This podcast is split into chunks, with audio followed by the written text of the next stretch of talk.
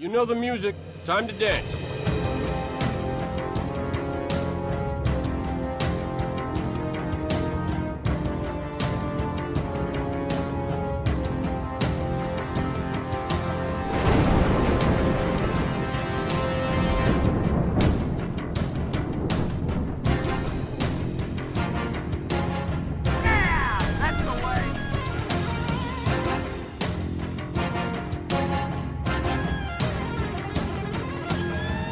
Bonsoir et bienvenue sur Bafros Spartan, épisode 12, épisode 2 février, mais avant tout épisode spécial pour les nostalgiques, puisque ce mois-ci on va tenter de faire une expérience périlleuse, revivre et classer les meilleurs moments de Halo lors de l'I3 au cours des différentes années. À mes côtés et avec moi pour ce moment plein de bons sentiments, j'ai le plaisir de recevoir mes compagnons de toujours, Aurélien. Salut tout le monde. Et notre bon Vico. Bonjour à tous. Cette fois Vico, j'ai juste pas fait de présentation comme ça, je sais que tu ne m'en voudras pas si je te présente mal. C'est très bien, ça me plaît. Messieurs, écoutez, c'est un plaisir de vous recevoir à nouveau pour, euh, bah, pour ce sujet qui me tenait particulièrement à cœur. Comme je disais en off, ça fait plus d'un an que j'ai envie qu'on le fasse et on le fait enfin. Euh, j'attendais qu'on rôde un peu la formule du podcast euh, pour le faire et puis bah, en fait je pense qu'aujourd'hui c'était vraiment le bon moment pour un épisode plein de nostalgie et de souvenirs et des bons moments qu'on va revivre ensemble et surtout partager avec celles et ceux qui nous écoutent. D'ailleurs, vous êtes bien préparés pour ce voyage au travers des décennies les gars, c'est bon, vous êtes, vous êtes bons pour ça? Ouais, carrément. Moi, je suis prêt. Je suis rodé, je suis prêt. J'ai déjà pleuré juste avant en revoyant mes tops. Donc, ouais, ouais, parfait. Moi, je t'avoue, ça m'arrive régulièrement de revoir des, des, réactions de gens à des annonces Halo de, à l'E3. Donc, euh, c'est un sujet que je connais bien. Ouais, toi, euh, tu t'injectes de la nostalgie euh, tous les mois euh, Halo, quoi. C'est ça, sinon, bah, c'est mon, c'est ce qui permet de faire vivre. Hein. Sinon, je peux pas. Hein. Ouais, c'est un, peu, un peu ton héroïne à toi. Et en ce moment, au niveau de Halo, on est un peu en manque. On se dit, autant revivre les gloires passées, quoi. Exactement. écoutez les gars, j'ai hâte de vraiment hâte de connaître euh, votre classement. Euh, écoutez, bah oui, comme, euh, comme je vous disais, en fait, on va chacun évoquer lors de cet épisode nos top 3, en fait, nos meilleurs moments des annonces Halo lors des grands événements tels que l'I3. Alors, effectivement, dans le titre, je dis les meilleurs moments d'Halo à l'I3, mais on peut un peu tricher. L'idée, c'est de dire vraiment les annonces qui nous ont marqué et un peu ce qu'elles, en fait, partager avec, bah, déjà entre nous et avec nos auditeurs, ce qu'elles nous ont évoqué. Et en plus, il paraît que les tops, ça fonctionne super bien sur YouTube. Et comme on vient de lancer le podcast dessus, c'était l'occasion. Alors oui, vous avez été nombreux à nous le demander et c'est maintenant chose faite. Tous les anciens épisodes sont disponibles sur la chaîne Passros Portable et tous les prochains le sont aussi dès qu'on pourra les lancer. Euh, vous pouvez maintenant vous rendre sur YouTube, vous y abonner et si vous préférez avoir l'épisode sur cette plateforme plutôt que SoundCloud, Spotify, vous devriez globalement pas avoir trop de retard quand on sortira des nouveaux épisodes. Alors simplement pour YouTube, j'ai décidé d'opter pour un format un tout petit peu différent. Il y aura bien sûr les épisodes en entier comme sur Spotify, SoundCloud et iTunes. Ça, ça ne changera pas. Par contre, on va essayer d'isoler certaines sections des émissions. Euh, on va essayer de les découper pour en faire des plus petites vidéos, plus ciblées sur des sujets précis. Ça rejoint un peu ce nouveau format qu'on faisait euh, bah, dans le premier épisode de l'année où on essaie de faire des sections de 20 à 30 minutes et de cibler un sujet précis. Euh, et surtout, grâce à YouTube, je vais ajouter des contenus visuels, images et vidéos pour illustrer et soutenir nos propos, histoire que bah, celles et ceux qui regardent sur YouTube, ils aient un apport, une plus-value, que ce soit pas juste un simple portage audio de notre podcast. ça a commencé, comme je disais, avec notre discussion sur les licenciements au sein de 343 et l'impact que ça va avoir sur le la licence. Et là, ça va continuer prochainement avec la présentation des prochaines saisons de Halo Infinite et tous les contenus qui sont à venir. Je tiens d'ailleurs à remercier très chaleureusement Crab, qui est un pote de l'époque de Destiny, pour son soutien et son travail sur ce projet-là, car c'est grâce à lui qu'on a le droit à des vidéos plus interactives que simplement mettre l'audio des épisodes sur une image tactique. Donc Crab, si tu nous écoutes, vraiment encore merci à toi. Et enfin, euh, avant de commencer notre classement, petit point pour celles et ceux qui nous écoutent depuis iTunes ou Apple Podcast. Si vous étiez abonné à notre podcast sur iTunes, euh, en fait, il y a eu un petit changement il y a eu un souci au niveau des mises à jour des informations et ça m'a forcé à devoir créer une nouvelle, page pour le podcast. Du coup, l'ancienne page, elle est encore accessible, mais elle va être prochainement archivée et en fait, elle sera plus disponible. Donc, du coup, je vous recommande deux choses si vous êtes en ce moment en train de nous écouter sur iTunes, Apple Podcast. La première, c'est de faire une recherche pour Bathros Spartan. Vous devriez trouver notre nouvelle page, euh, parce que le, elle est déjà disponible normalement, avec justement le, nouveau, le nouvel habillage, le nouveau logo et la phrase l'actualité Halo décontractée, histoire de bien identifier la nouvelle page de l'ancienne. Et enfin, la seconde chose que je vous recommande, eh c'est de vous abonner à cette nouvelle page. Comme ça, vous serez au courant des nouvelles sorties et la transition sera invisible pour vous, puisque l'ancienne page, elle sera archivée fin mars pour la sortie de notre prochain épisode. Globalement, j'espère que le mois qu'il va y avoir entre cet épisode-là et le prochain, ça laissera le temps à tout le monde de faire la transition. Euh, eh bien, avant de commencer, je vais en profiter pour remercier, comme toujours, le monde et tous celles, tous celles qui nous écoutent. Et si vous avez deux minutes de disponible et que vous souhaitez soutenir l'émission, eh bien, écoutez, vous pouvez nous mettre une note 5 étoiles sur iTunes, Apple Podcast, Spotify avec un commentaire positif. Ça aidera beaucoup à faire connaître l'émission.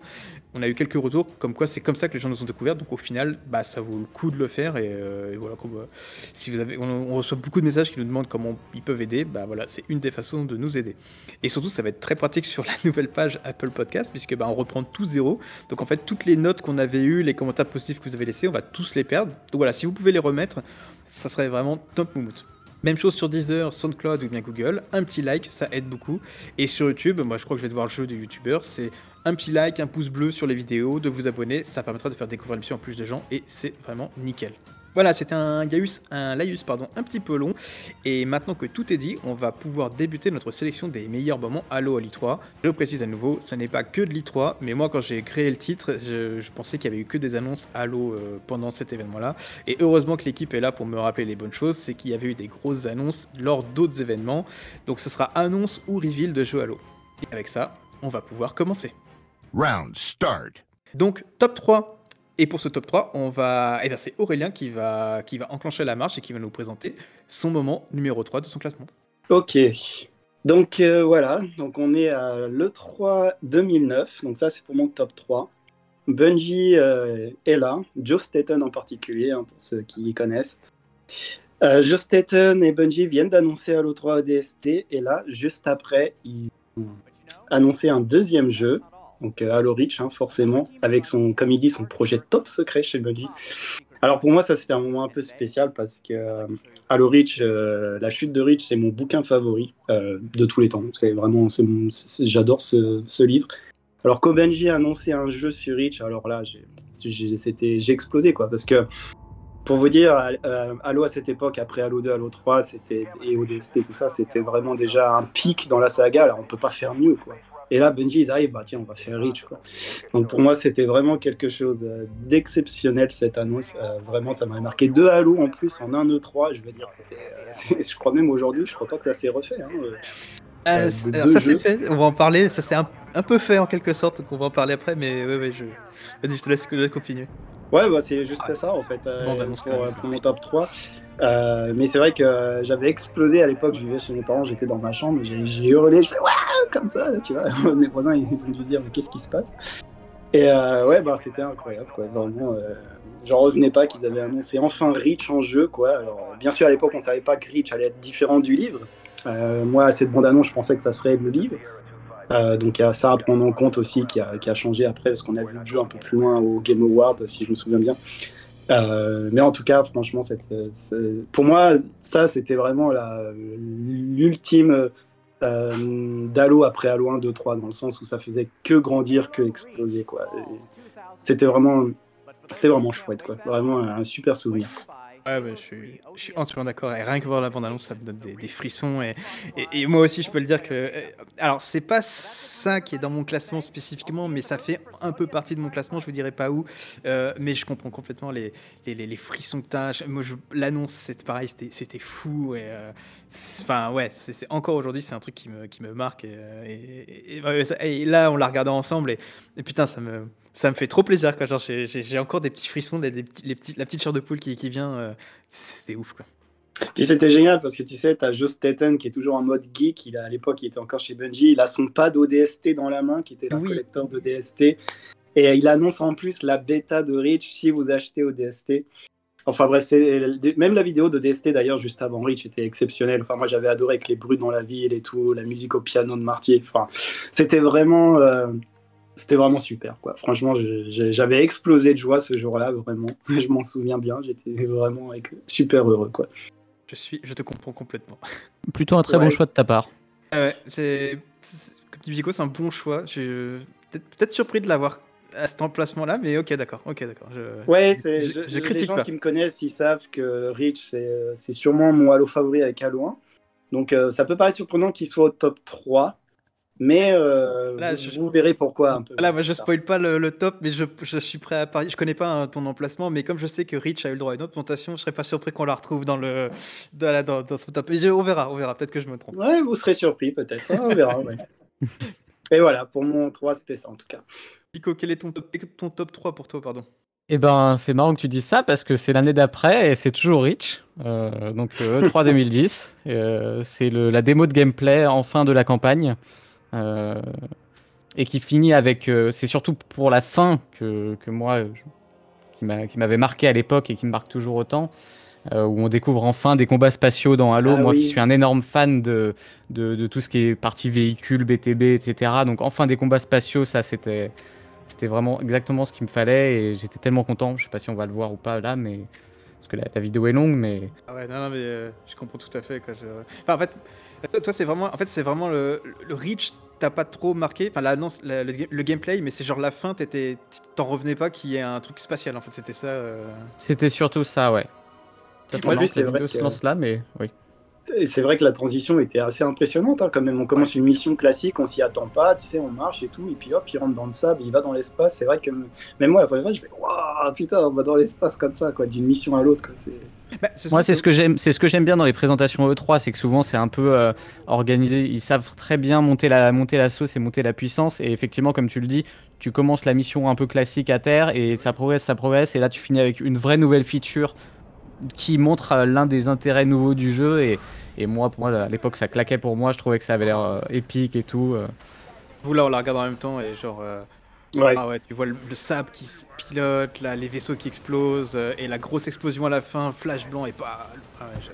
Il me semble d'ailleurs que la bêta de Reach avait déjà eu lieu quand ils ont fait cette annonce-là. hein, à l'E3. Tout à fait. Ok. Euh, oui, il me semble. Oui, c'était en mai, il me semble. Ouais, c'était en semble mai, C'était un mois, un mois avant. Ouais. Non, mais c'est vrai. Moi, franchement, les annonces de Reach, euh, je dois avouer, euh, c'était vraiment un roller coaster dans le sens où tu avais toujours des surprises jusqu'à la fin. quoi. C'était assez impressionnant euh, euh, à ce niveau-là. quoi. Il y avait même des vidocs après, bon, bah, qui montraient que le. Dis-toi que, ça. que voilà. le live action Deliver Hope n'était même pas un événement comme ça, ah je oui, crois. c'est hein. vrai. Non, c'était un truc en une dehors. belle c'était- vidéo. C'est un truc en dehors euh, à annoncer comme campagne marketing. non, c'était- Mais ouais, Ouais, je...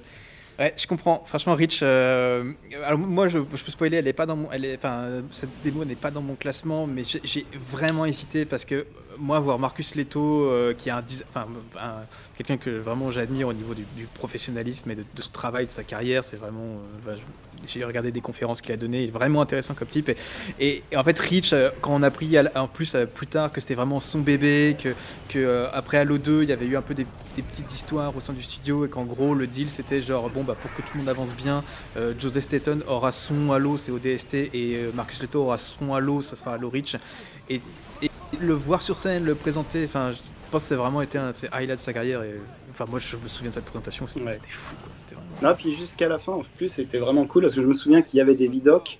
Le premier avant le lancement, euh, bon, les vidocs sont pas dans le top si j'ai bien compris, donc euh, voilà.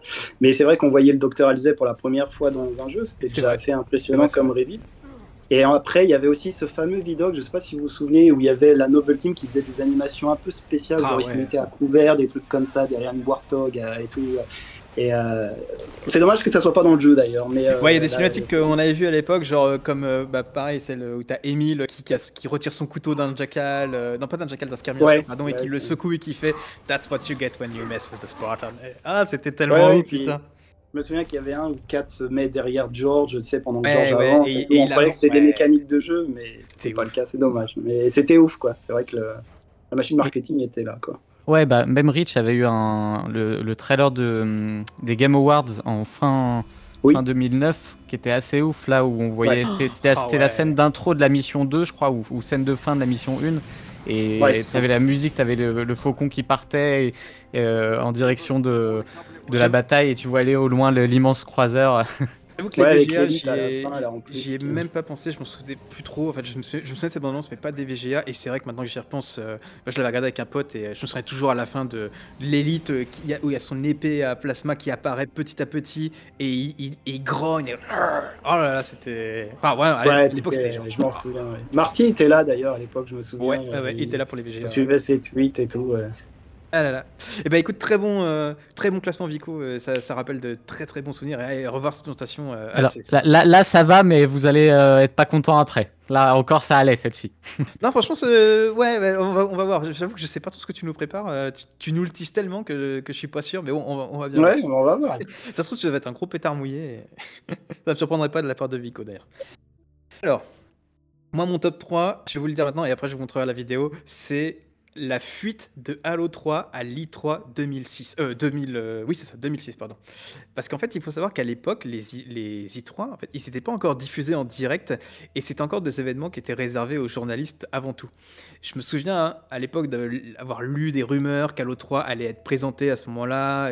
C'était enfin Internet n'était pas ce qu'il est aujourd'hui. l'information n'était pas aussi rapide, aussi diffusée.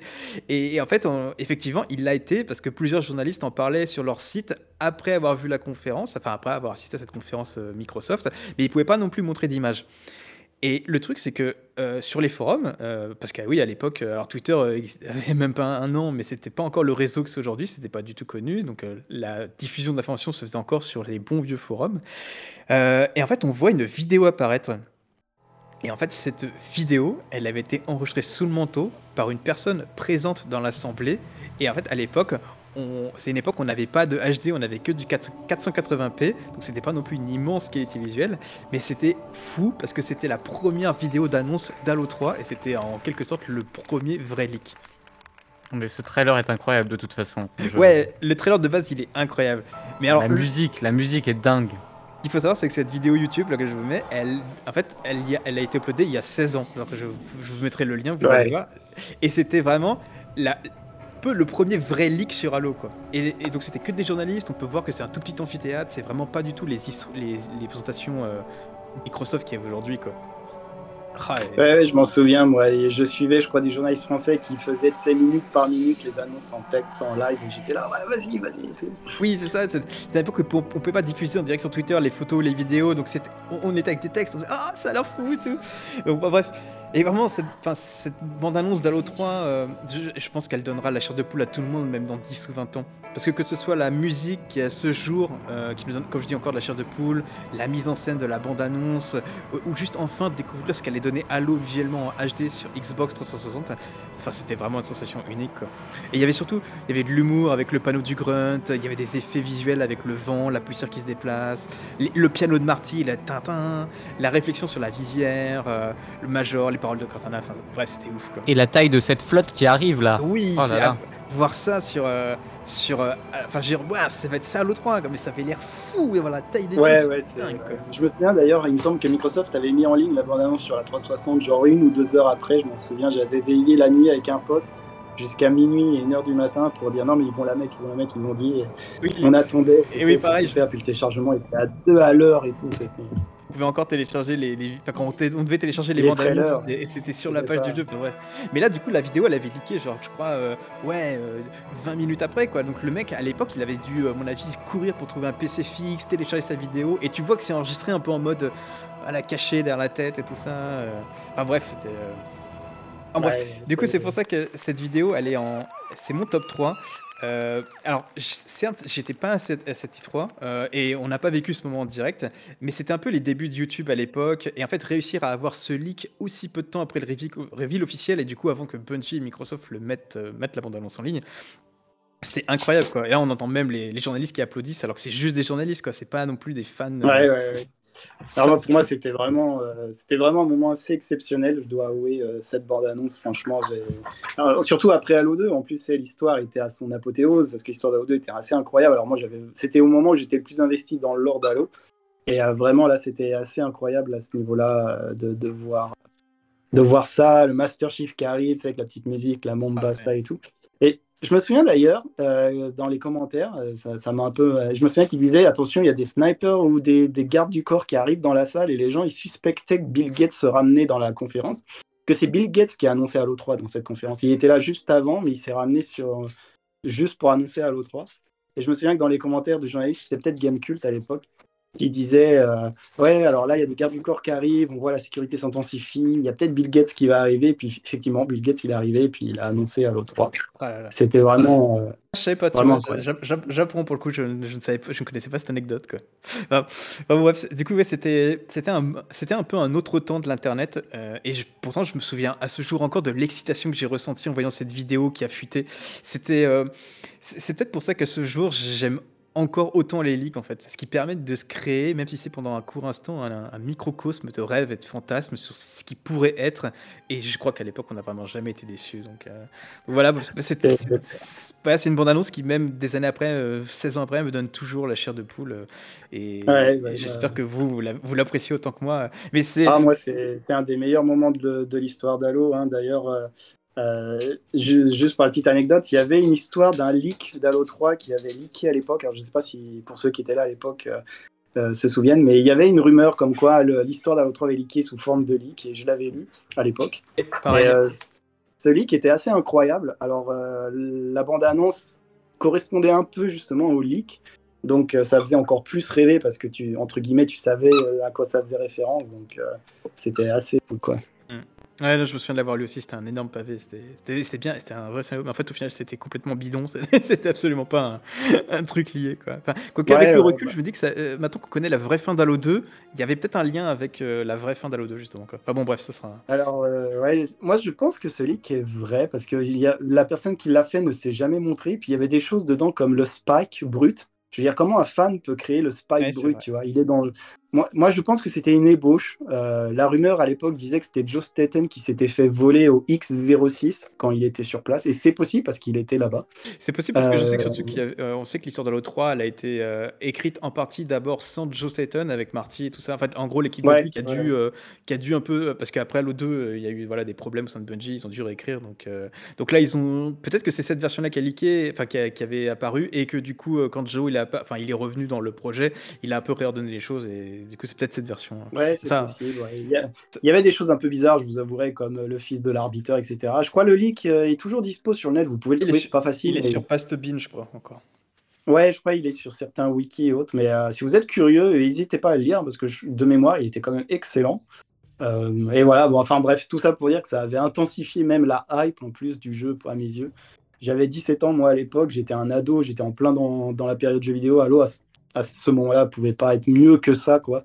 En termes de 1, 2, 3, c'était la, la fin de la trilogie, enfin voilà, la fin du monde en plus avec le trailer, là, c'était.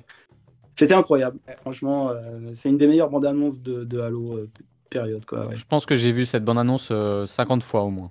Ah ouais, c'est tout. Moi, j'ai dû la voir euh, 700 fois. Oh, Ah pardon, excuse-moi. je la mettais comme 60, berceuse, quoi. 60. Ouais, à l'ép- à l'époque, franchement, c'est sûr, j'ai dû la regarder euh, 100 fois pour tout, des... tout regarder, etc.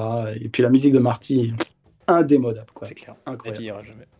Écoute, Vico, vu que tu as l'air chaud patate pour, euh, pour prendre la parole, eh bien, tu vas pouvoir commencer parce que maintenant, on va tamer le top 2 et je voudrais que ce soit toi qui nous parle de ton numéro 2.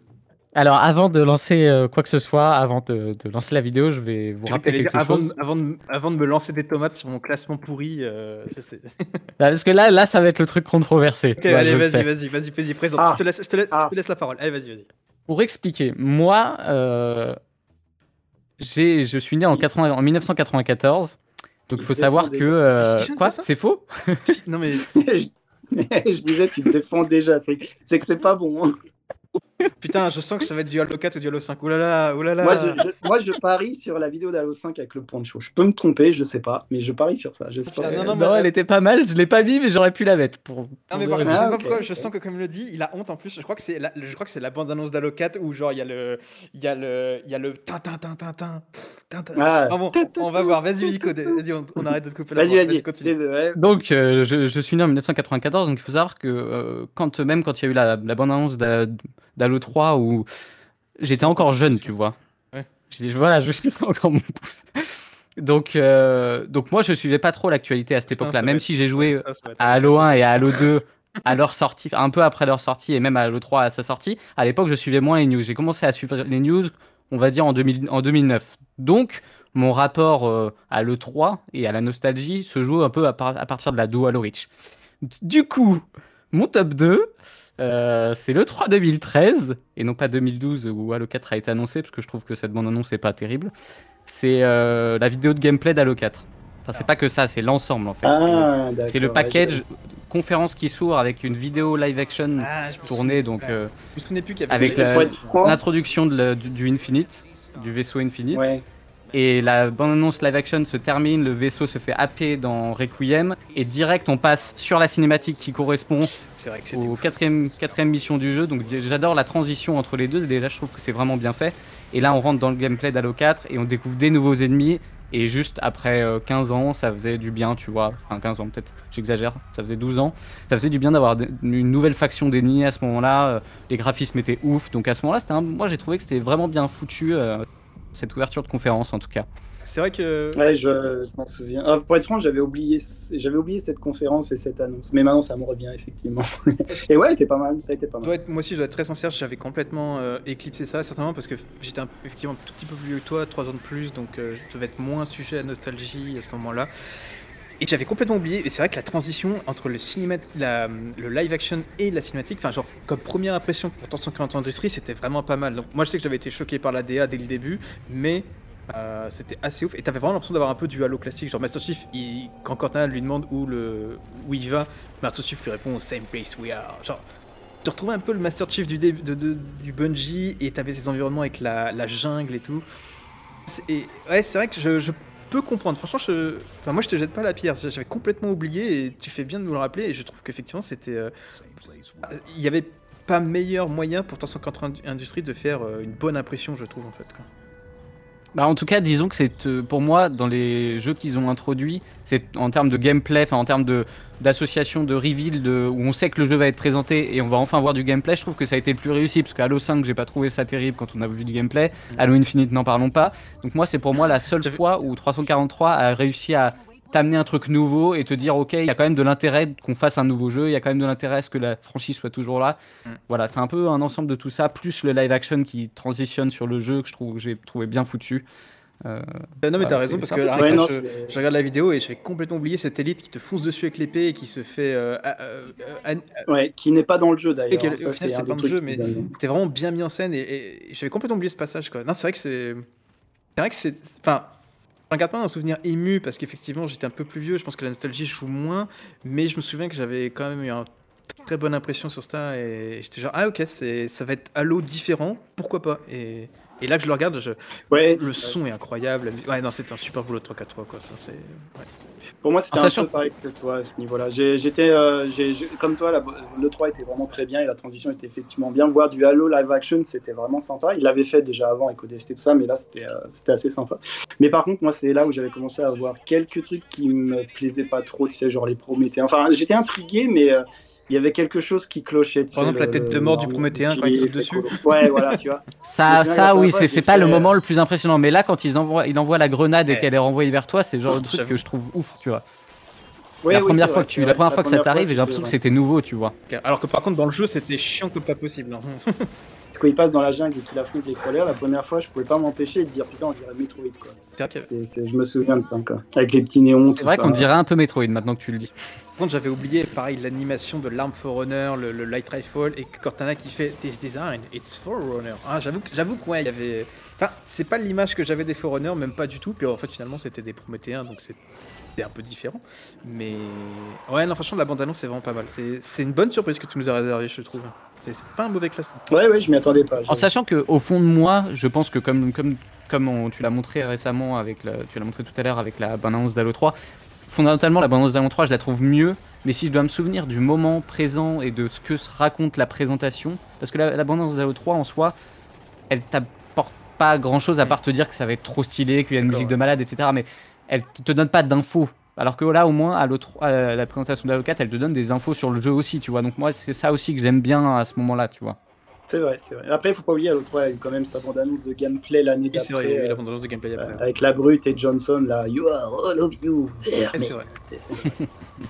Oui, puis qui, qui m'avait déçu d'ailleurs. Bon, ça, c'est un autre sujet parce que. il y avait la vision prométhéenne, euh, ça. bon, c'est peut-être pas le meilleur souvenir, mais. Ça, c'est pas le meilleur souvenir. C'était pas. Par contre, ouf. là, la musique de la bande-annonce, elle est incroyable, quoi. Genre, là, je dois... là c'était. euh, Ah, elle est folle, quoi. Pour être franc, je sais plus trop ce que j'avais ressenti lors de cette conférence, en dehors du fait que je trouvais que ça ressemblait à Metroid. Je me souviens plus si j'étais impressionné ou pas. Je pense que j'avais un mix d'émotions entre. C'est vachement Oh différent, mais ça a l'air intéressant. Vous, le Master Chief qui se retourne ça, avec les Spartans derrière lui, le Mantis qui apparaît. Non, franchement, ouais, euh, je l'avais, je pense que je l'avais oublié, euh, un peu, peut-être même un peu occulté. Et mais c'était. Mais je suis là pour ça. Non, non, mais franchement, très bon classement. C'est vraiment, je, je reconnais que tu, tu, tu, tu mérites, euh, tu mérites un très bon point. euh, c'est- un. c'est- c'est- Ouais, je suis pas bah sur la ouais, code il t'a donné un point je trouve 3-4. que c'est voilà en, en plus il y a un peu de 3-4-3 on va pas nous, nous dire qu'on est des Bungie like donc ça va. Merde. non non c'est très bien c'est- il nous fallait du 3-4-3 Non, parce qu'il y en aura peut-être d'autres. non mais c'est très bien Ouais, euh, ok bon vas-y allez Il était stylé le, le logo de Halo 4 en foreigner métallisé. Ouais, là, j'avoue, Nation par TV la. Weekend, c'était vraiment pas mal. Quoi. Bah écoute, je, moi je, je salue, je salue ce classement. Ouais, de même, ouais. Et vu qu'on parle de, euh, de 343 classement, et ben, je vais reprendre la parole et je vais enchaîner avec mon top 2 qui est aussi du 343 Industrie. Donc comme quoi, vous voyez, il y en a pas, ce n'est pas que de la nostalgie. Moi, mon top 2, c'est la présentation de Halo Wars 2 à l'E3 2016. On a, on a vraiment des tops différents C'est pour ça que hein. je, je Ouais, trouve ouais, ça je suis assez intéressant. surpris, ouais. Euh, alors, Je m'en souviens de celui-là, moi. alors, juste, ouais, Alors ça, tu vois, ça, ça m'a, ça m'a pas fait kiffer du tout. Alors je saurais pas dire pourquoi. Je vais, bah, je vais en parler justement quoi. Donc, euh, donc alors oui techniquement Halo Wars 2 il avait, comme tu me comme tu me l'as rappelé Vico il avait été annoncé à la Gamescom 2015 et pas à l'E- à l'E3 2016 comme comme je le pensais. Euh, donc du coup ça, ça restait quand même très sympathique. Euh, malheureusement c'était un peu court euh, en game c'était un peu court à Gamescom on voyait pas grand chose à part que c'était Halo Wars 2 donc euh, voilà ça- moi ça n'avait pas généré plus de hype j'étais curieux mais ça n'avait pas généré plus de hype que ça. Euh, et cette présentation pour coup du coup elle m'avait marqué parce qu'elle a déjà été beaucoup plus détaillée et puis il y a d'autres raisons, euh, d'autres facteurs qui, qui, fait que c'est mon top 2 et je vais en parler. Euh, tout d'abord, on avait cette fois-ci le droit à une véritable bande-annonce avec vraiment une excellente mise en scène, une musique qui accompagnait à merveille l'action et des visuels qui, en fait, ça avait tout pour me plaire et réveiller la passion Halo en moi. Euh, parce que je vais pas vous mentir, à cette époque-là, elle était un peu en sommeil après la sortie d'Halo 5.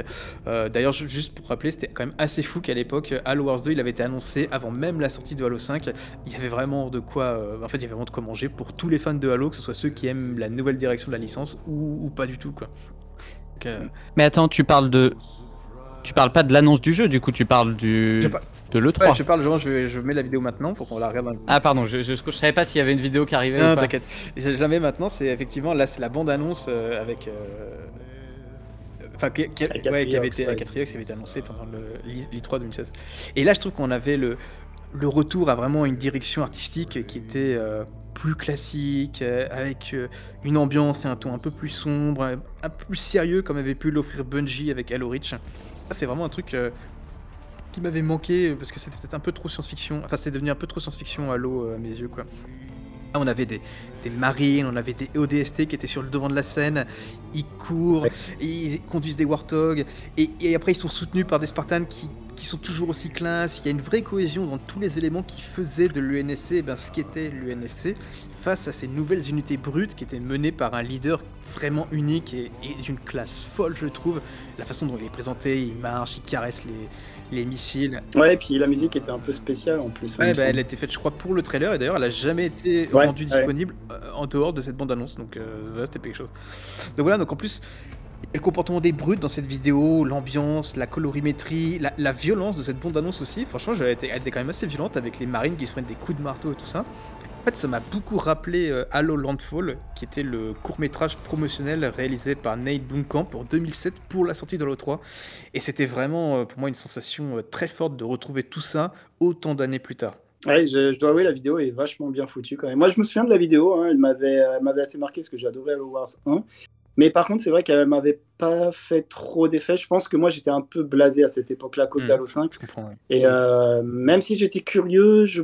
cette vidéo suffisait pas pour moi en fait. Je pense que j'en attendais plus, mais là, c'était très bien. Halo Wars 2 est un excellent jeu, j'avais adoré hein, forcément. En plus, c'est un projet de Danayoum que j'adore. ouais, je- Donc, c'est marrant euh, que tu en parles parce que justement, euh, c'est exactement pour ça que je disais qu'il y a plusieurs raisons. Et bien, l'autre raison, c'est que pendant cette I3 euh, ah oui, il a 2016, pas- d'accord, et ben, désolé. c'est que c'était justement présenté par Dan Ayoub, qui est vraiment une personne que, bah, que j'apprécie énormément, que ce soit humainement, parce qu'on l'a rencontré plus, à plusieurs reprises, toi et moi.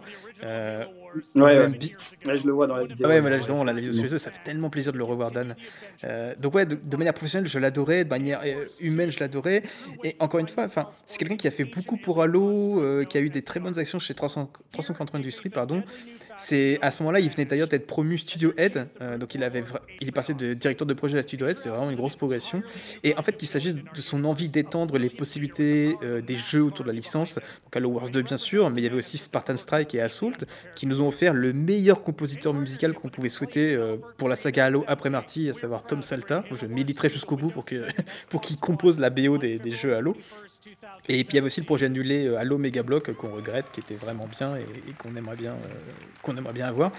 Ouais, et puis ouais. la Master Chief Collection, bien sûr, qu'il a aussi présenté. Pe- Peut-être que quelqu'un va en parler. Donc voilà, donc moi, c'était pas forcément la présentation qui m'a donné le plus de hype, euh, car à ce niveau, euh, j'aurais peut-être mis justement la présentation de Halo Reach par Marcus Leto euh, en 2010 en seconde place, comme je, bah, comme, comme j'en parlais à- un peu avant. Euh, mais en fait, pour tout ce que cette euh, présentation d'Halo Wars 2 signifiait, que ce soit au niveau de la licence, euh, après autant d'années de tumulte, que ce soit un projet qui soit porté et présenté par quelqu'un que j'apprécie vraiment énormément, je le redis, Dan Ayoub. Enfin voilà, pour moi, c'est c'est vraiment euh, top, top 2, quoi. Voilà, c'est pas le Ouais, Et alors, c'est plus de hype, pas le plus C'est de marrant nostalgie, parce que moi, mais j'ai- voilà. Oui, vas-y, vas-y. un truc que. Parce que tu parlais du coup que tu trouvais qu'à cette époque, euh, Halo devenait trop futuriste. J'imagine que tu parles de. Enfin, trop science-fiction, euh, peut-être banal. Je pense que tu pensais à Halo 4 avec les Forerunners, enfin les Pro 21, Ouais, tout Halo ça. Je 4 pense que et, c'est ce et genre les de choses. premières annonces d'Halo 5 qu'on avait eues, où tu sais, au niveau du design, du visuel, je trouve que ça partait vraiment. euh, Ouais. Bah, je, peux, je peux comprendre, mais en même temps, quand je vois cette bande-annonce, c'est l'une des raisons pour lesquelles j'avais pas aimé cette bande-annonce, c'est que on voyait vraiment enfin les banished et les vaisseaux banished, les véhicules banished et cet aspect très métallisé et tout que je déteste et qui va qui correspond pas du tout pour moi à ce que c'est que le Covenant et, pourquoi j'aimais leur design et tout et qui est la raison aussi pourquoi j'aime pas trop leur style dans Halo Infinite parce qu'ils ont repris euh, la- bah, cette faction de banished et l'une des raisons du coup pour laquelle j'avais pas aimé cette bande-annonce, c'est justement parce qu'on voyait ces gros mechas métallisés et tout. Et moi, je trouve que, tu vois, j'avais déjà pas l'impression que je voyais du Halo, tu vois. Bah, C'est bête, c'est un peu à l'antithèse de toi. Mais je comprends. Mais je comprends. hein. je, je comprends, je, peux- et je, je t'en veux pas, mais c'est ça que j'aimais bien, c'est justement en plus les, les Banish, quand on écoutait le directeur artistique qui en, a, qui en parlait à l'époque, et je trouvais qu'ils avaient vraiment réussi à instaurer un nouveau langage visuel pour des ennemis qui étaient, qui étaient un peu les Covenants de V2, mais qui n'étaient pas non plus les Covenants, tu vois. En plus. Et, Et- et- et ce- Pour être franc, pour euh, jumper sur ça, ils ont même fait. euh, les Banish étaient mieux dans le Wars 2. Ouais, dans Infinite, clairement. moi. Je me souviens des designs, des Ah, apparitions. oui, mais parce que moi, je trouve que ça marche mieux pour euh, un jeu de stratégie. C'est-à-dire que dans le jeu de Ah stratégie, non, ça dire, marchait. euh, mais- Même en design, quoi. Je veux dire, si tu prends les apparitions de Wars 2, tu sais, t'avais des, carrément des, des Ouais. lames métallisées attachées. C'était beaucoup plus barbare, violent. Été Mhm, assez déçu euh, des Banish dans Infinite où c'était un peu soft, tu vois. On dirait un peu, euh, pas des Lego, mais tu sais, ça fait un petit peu jouet. C'était les Covenants Euh, euh, là où rouge, Wars- quoi. Pour le coup, sur Halo Infinite, c'est vraiment ça. Euh, Sur, Halo ça. Wars 2, ils Alors avaient une vraie identité. 2, quoi. ouais, ils rigolaient pas, quoi, tu vois. Mais c'est vrai que là, quand je vois Dan Ayoub, ça, ça m'avait assez marqué parce que, euh, bah d'ailleurs, pour ceux qui savent pas, peut-être le mentionner vite fait, mais moi, Dan Ayoub, c'est vraiment une personne spéciale parce que j'ai connu ma copine grâce à Dan Ayoub, donc c'est assez drôle. Donc euh, à chaque fois, je le voyais sur scène euh, parce que ma copine et moi on regardait le 3. C'est vrai qu'on dit, ah, regarde, il y a Dan, il y a Dan. Donc euh, ça, c'était assez cool, je dois, oui. Je, je regrette qu'il soit parti d'ailleurs de 3 Ouais, moi aussi. Bah, Juan, tu mentionnais la présentation 2 Anniversary et la MCC. Effectivement, ça, celle avec Dan Dan Ayoub, elle était vraiment très bien aussi. Ouais. Elle aurait pu faire partie de mon Euh, top 3. bah, pareil, ouais, elle aurait pu faire partie de- des tops, je pense, de pas mal de personnes. Donc voilà, ouais, donc moi, Halo Wars 2, c'est vraiment, euh, comme, comme tu le dis, Aurélien, Dan Ayoub, en plus, donc toi, effectivement, tu dois ta rencontre avec ta copine, euh, copine avec qui tu vis toujours aujourd'hui en Angleterre et qui. euh, voilà, donc Ouais, ouais. et Dan Ayoub a joué un rôle important dans ta vie. Euh, nous, on moi, je l'avais rencontré quand j'avais été à, à, à le Halo Fest avec euh, Sirkan à l'époque de, de HFR, euh, euh, et on avait fait une interview. Il était hyper sympa. Et plus, il parle, bah, il parle anglais, mais il parle, comme il est canadien, il parle aussi français. Il, Ouais, il a son accent. il était ouais. tellement cool comme type. Ah, c'est une crème. Puis on l'avait revu en France, chez Microsoft, avec Alexis justement pour, Halo, pour pardon, les spin-offs Spartan Strike et tout ça. Donc voilà, le revoir sur scène, en plus apprendre, parce que là on le savait pas vraiment à l'époque, c'est vraiment pendant l'annonce qu'on a appris qu'il était devenu studio head. Je me dis, ah putain, en plus il a évolué. Enfin bref, j'étais vraiment content pour lui. Et, et puis à All Wars 2, il y avait ce retour un peu un côté plus gritty, comme je l'ai dit. Ah bref, Ouais. voilà, moi c'est bon. La, la première fois que je l'avais rencontré, moi, c'était pour Halo CE Anniversary, euh, pour Halo Destiny. C'était à la Gamescom. On avait fait une petite interview, c'était sympa. Et euh, non, mais c'est vrai que c'est quelqu'un que j'apprécie. Euh, pour vous dire, quand on était. Enfin, moi, j'étais à la Gamescom 2014 de la MCC. Il m'a carrément présenté au, au magazine Xbox pour faire une interview. Il a dit Ah, mais demandez à lui, il gère et tout, etc. Et nous, on lui avait offert un petit cadeau parce qu'à cette époque, il avait eu un bébé. Et on lui avait fait un petit cadeau pour son bébé pour vous dire, on était Vraiment euh, très très sympa avec lui, très ouvert et vraiment une crème ce mec. Je suis d'accord. Il a fait beaucoup. Il me, il me franchement. manque beaucoup. Franchement, il me manque beaucoup et, et j'es- j'espère qu'on pourra le, le faire intervenir dans ce podcast à un moment donné. euh, voilà, peut-être un ouais. teaser, peut-être pas. On verra. Ouais, peut-être. On a des surprises qui. qui Oh oui, cette année, on va avoir des belles Après, surprises pour le podcast, clairement. Aurélien, vas-y, Après, c'est le but d'une surprise de surprendre. hein. c'est à toi maintenant, vas-y. Ton top 2. Alors, mon top 2. Bon, bah, moi, alors, pour le coup, ça va être un petit peu plus rapide. Je vais mettre la vidéo maintenant. Parce qu'en fait, euh, comment dire, on a déjà abordé le sujet. Ah, bah oui, d'accord. Donc, c'est le 3 je la 2006, découvre en temps que je mets la vidéo. de- Ah, puis en plus, en plus, t'as sélectionné Voilà, la même vidéo que moi, c'est de fou. Microsoft. Ouais, ouais, ouais, parce que moi, les réactions, c'était important. Euh, bon, j'ai un peu tout dit déjà avant, mais dans l'ensemble, pour moi, c'était vraiment quelque chose d'e- d'exceptionnel, l'annonce de Halo 3. Vraiment, hein, c'était vraiment quelque chose. C'était la raison qui fait que j'avais acheté la Xbox 360.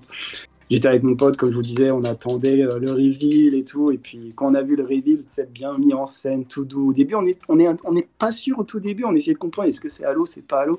Puis là, après, il y a Chief. J'avais reconnu, moi, vite fait, avec le pont de la Mombasa derrière. Enfin, le, Ouais, le- là, je crois que c'est le- l'ascenseur- la- spatial. là. Qui était effondré. ouais. Mais euh, tiens, j'avais reconnu les formes un peu d'Halo Je disais non, non, c'est Halo, j'en suis sûr. Et puis là, il y a Master Chief et tout. Donc ouais, c'était vraiment exceptionnel. Quoi. On, va, on va pas trop revenir dessus parce que on a un peu tout dit là-dessus. Mais ouais, pour moi, c'était vraiment mon top 2. Euh, clairement, Halo 3, il mérite ce spot-là parce que je considère que ça, c'est probablement une des meilleures bandes annonces du jeu vidéo euh, de tous les temps. Ça va être très difficile de, de faire mieux. Quoi. La musique Ah est ouais, parfaite, quelle- la mise en scène est parfaite. Quelle C'est- musique, quoi. Genre, Lex Vico, on la regarde en même temps, du coup. Et... oh, ouais. Et les Ouais, et pubs. puis quand t'as le reveal à la fin avec le vaisseau, tu sais, à l'époque, euh, a- on n'avait pas l'habitude de voir autant d'IA à l'écran, enfin de NPC ou autre. Et là, tu dis, oh putain, la flotte. Ah et puis tu dis, qu'est-ce que c'est ce truc sous la sous l'Afrique, là, sous la Mombasa? Qu'est-ce qu'ils sont en train de déterrer? Alors à l'époque, il y avait des rumeurs que c'était un halo parce que le cercle Ouais, ressemblait à un des, des trucs qu'il y avait je sur la pensais vraiment qu'en fait la Terre, enfin. c'était genre un amas de météorites autour d'un anneau. En fait, tu découvrais que sous la Terre, il y avait un halo en fait qui tournait. J'avoue que j'ai vraiment cru que c'était ça à l'époque. Ouais, ouais, bah, le fameux script qu'on dit mentionnait tout à l'heure avait, avait pris ce concept en fait. Il y avait un Halo, euh, l'installation 00, étonnamment, hein, tu vois. Ça- ça me- il y a beaucoup de références à ce leak qui me paraît crédible. Et c'était un petit anneau euh, comme le 07 en fait, qui était enterré sous terre et tout. C'était vraiment Oh là là, chouette, quoi. Mais ouais, pour moi, du coup, euh, Monter en puissance là, des pianos, euh, et genre à la fin le. C'est ça. Et puis à la fin, là, euh, This is the way the world ends. Tu, j'adore cette phrase, cette monde, phrase de Cortana, Ah, c'est la deuxième quoi. fois que je la regarde dans le podcast et j'ai encore les chiens de poule. Quoi. Mais c'est ouf. C'est ouf. Ouais, ouais, non, il vidéo. Putain, vraiment- puis- vraiment. D'ailleurs, euh, il me semble que Bungie avait sorti un petit vidoc dessus où ils changeaient un peu l'angle de caméra le week-end d'après quand ils sont Ouais, revenus de ouais. 3. 3. Et euh, à l'époque, je disais putain, mais en plus c'est du real time, tu vois, regarde, il bouge la caméra et tout. Euh, J'étais vraiment. Ah, ça, c'était c'est- incroyable. Franchement, c'était incroyable. Ah là là, ouais, je suis, euh, je, suis même surpris que ce soit pas ton top 1, sincèrement. Donc, je- là, le- en fait, là, ce qui est bien, c'est que aucun, là, je, ne- je, je ne sais pas quoi m'attendre de votre top 1, parce que Vico, je m'attendais à ce qu'il mette euh, peut-être du Halo 4 ou du Halo 5 en top 1. Euh, il l'a mis en top 2. Toi, je m'attendais à ce que tu mettes soit Reach, euh, soit Halo 3 en top 1, et au final, tu as mis Reach. Donc, vraiment, là, j'ai hâte de voir le top 1, parce que je suis très curieux de, de voir ça. Ouais, ouais, ça va être intéressant. Mais avant de passer au top 1, on va justement passer aux mentions spéciales. Euh, en, en gros, effectivement, je. Ah là, Eh, j'ai bon, du Moi lourd. aussi. Donc, justement, je ne l'avais pas dit. J'ai je demandais à l'équipe de faire un top 3. Mais plus on en discutait et, et plus, en fait, c'était vrai que c'était assez dur de se décider. Je pense, pense qu'Aurélien, t'es le premier à me dire Ah, mais t'es sûr qu'on peut faire qu'un top 3 Parce que moi, j'ai. Et, Ouais. et- et c'est- et je voulais qu'on soit un peu obligé de. de- de- qu'on se force et surtout qu'on explique ouais. pourquoi ça nous a marqué. Je pense que c'est ça qui est important dans, dans cet épisode-là. Euh, mais j'ai quand même accordé. Vas-y, vas-y.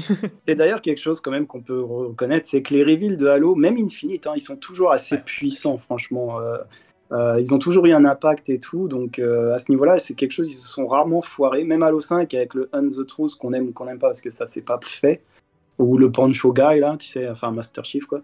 C'était tous des reveals quand même vraiment forts quand même quoi. Donc j'espère quand même que ça, ça va rester euh, pour les prochains jeux. J'espère, j'espère aussi. Sach- Sachant que les prochains jeux. euh, On verra. Enfin, bon, Oui. c'est pas le sujet cet épisode-là. Bah, ce sera en Oui. réalité virtuelle dans 10 ans. On, on vivra le truc tous ensemble sur notre canapé en VR. Bah, euh, on verra, mais c'est vrai que quand tu regardes les reveals des saisons, ça, c'est, c'est pas Ah non, très puissant.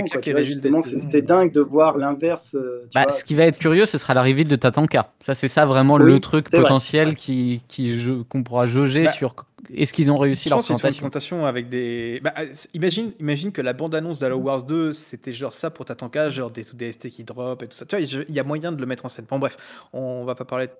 On va parler- Ouais, il y a toujours moyen que Halo ait un reveal puissant et, et, et c'est pour ça que les mentions spéciales Oui, comptent aussi oui. parce que justement on va pouvoir, euh, bah, on va pouvoir parler de de ces petits moments qui nous ont marqués quoi. Donc c'est moi qui commence pour le coup euh, et, euh, et bien justement je crois que quelqu'un a, a cité euh, a cité euh, celle que je vais mettre en top 2 euh, pardon en, pas, en top 2 en, en mention spéciale.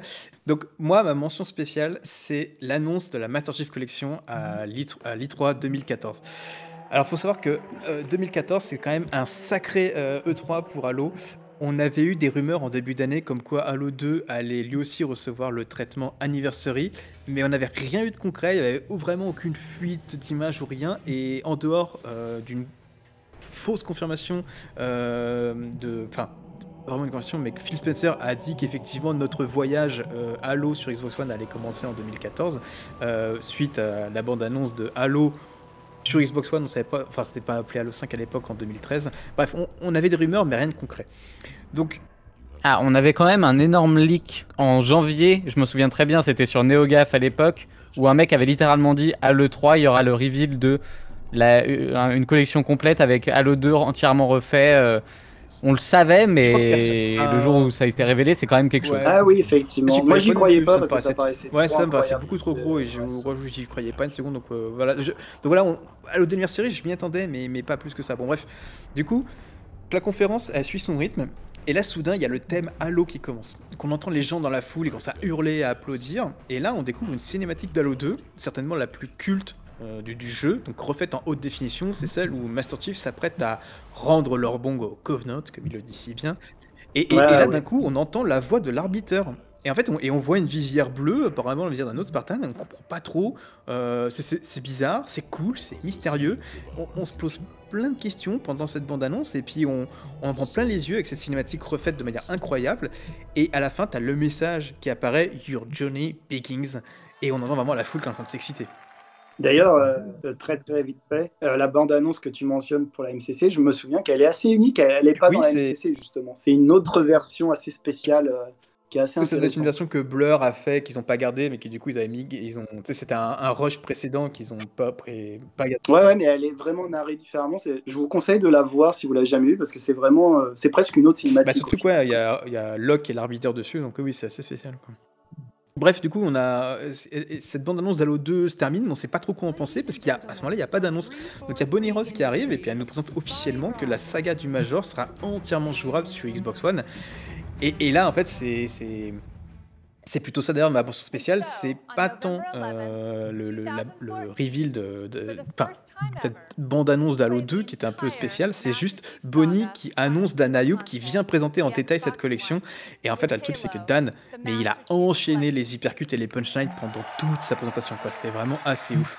Ouais, donc d'abord, il va annoncer que toutes les campagnes, elles seront jouables avec des playlists spéciales pour enchaîner les thèmes et les missions euh, dans différents jeux. Genre par exemple, jouer à toutes les missions avec que des véhicules lourds tout ça. Donc ça, déjà c'était en mode, waouh, c'était, ça avait l'air, ça avait ouf quoi. Ensuite, là il annonce vraiment le premier banger. C'est que Halo 2 va recevoir le traitement Anniversary et disposer d'un switch visuel disponible à tout moment. Ouf de voir ça quoi. Le deuxième banger, c'est quand il dit le multijoueur de Halo 2 sera disponible et jouable dans la collection. Et je me rappelle qu'en fait à l'époque, les serveurs d'Halo 2, ils avaient fermé il y a pas très longtemps sur la première Xbox. Donc c'était Oui. impossible de jouer à Halo 2. Et quand il annonce ça, c'était vraiment le bon timing parce qu'il y a une énorme grosse dose de nostalgie pour beaucoup qui avaient envie de jouer à Halo 2. quoi. Et d'ailleurs, Je me souviens qu'il avait dit d'ailleurs les niveaux. Vous pourrez même me faire du ranked 1,50 comme à Oui, c'est ça. et. Et, et c'est- c'est d'ailleurs, c'est ça qui me fait toujours rire, c'est que même aujourd'hui, quand je regarde la vidéo, euh, c'est comment il annonce ça en mode euh, exactly as it shipped 10 years ago. Et tu sais, je- Ouais. tu sais, je, je- je trouve ça marrant, comme c'était incroyable de nous redonner ce qu'on avait, qu'on soit hypé pour ça, tu vois. Et, et en fait, c'est juste la formulation que je trouve drôle et la hype ouais. que ça, que ça générait. euh. Mais le meilleur moment, c'est quand même quand il dit euh, Et vous aurez 4000 Gamer Score à gagner. Moi, j'avais Justement, j'y viens, j'y viens, j'y pensais à toi justement. Donc, le troisième banger, c'est euh, du coup que même le multijoueur, il va, il dit, va avoir le droit à une formule anniversary avec six cartes classiques qui ont été recréées entièrement sur Xbox One. Et en plus, vous savez à quel point euh, ici on adore la Halo Anniversary, surtout euh, Alexis et moi. Euh, et, et surtout, il y a un truc qui je trouvais ça impressionnant, c'est qu'ils font une petite démonstration en direct. Je, je- Ouais. je- trouve que c'était vraiment la bonne humeur injectée dans nos cœurs à ce moment-là. quoi. Genre, t'as t'as les- Dan Ayoub qui joue en direct avec euh, trois autres gars de 3-4 Ah oui, avec. euh, avec Nashi, Ouais, Bravo, euh, bravo, je le vois, euh, Ghost, Ghost Ayane. Ouais, ouais, ouais, c'est des... bah, ils sont tous partis d'ailleurs, mais euh, ouais, c'était la pro team de C'est ça, l'époque. je me dis, putain, pendant, la, pendant l'Elite Elite 3, ils font une démo de gameplay de- du multijoueur de 2, quoi. Et ils s'éclatent, tu les vois, genre, euh, il y a le Banshee qui arrive, il va lancer une grenade dessus, le Banshee va exploser, enfin, c'était vraiment... Euh, Ouais, il y en a un qui joue en élite d'ailleurs. on peut plus aujourd'hui. Ouais, Là, ouais. il va. Et là, euh, déjà, tu te dis, waouh, c'est ouf. Et là, il va encore enchaîner les, les, les bangers. Il va encore nous, nous en mettre plein la gueule. Parce que là, on n'a même pas le temps de respirer et de s'en remettre. Qui nous dit, la Master Chief Collection va avoir plus de 100 cartes multijoueurs, même celles qui étaient sur version PC, qui n'avaient jamais été sur Xbox. Tous les multijoueurs seront jouables à l'époque sur leur engine, mais cette fois-ci, ce sera en 1080p, 60 fps sur des serveurs dédiés. Enfin, il, il s'arrête, il s'arrête pas, quoi. Tu vois, genre, euh, tu, tu- prends une claque, Ouais, tu tombes, tu te relèves, il te remet un tu euh, retombes. Enfin, c'est- ouf, quoi. C'était- Pour moi, c'était ouf. C'est ça, c'est ça. C'était vraiment, euh, c'était vraiment l'annonce banger, bam, bam, bam, bam, jusqu'à la fin. En plus, je crois qu'il y a le petit bonus de la Ça, justement, je- 5 à la fin. si Je me voulais revenir sur ça, c'est que en plus, pour les gens comme Vico, il annonce qu'il va y avoir 4000 G à débloquer. Enfin, genre, euh, c'est ouf. Et là, t'as Bonnie. Bon, encore aujourd'hui, je crois que j'en ai que 1500 sur la MCC, hein, la honte à il moi. 5000, si je dis pas de bêtises. Donc, euh, Ouais, je crois, ouais, je, ouais. Je suis pas loin de la fin, moi d'ailleurs.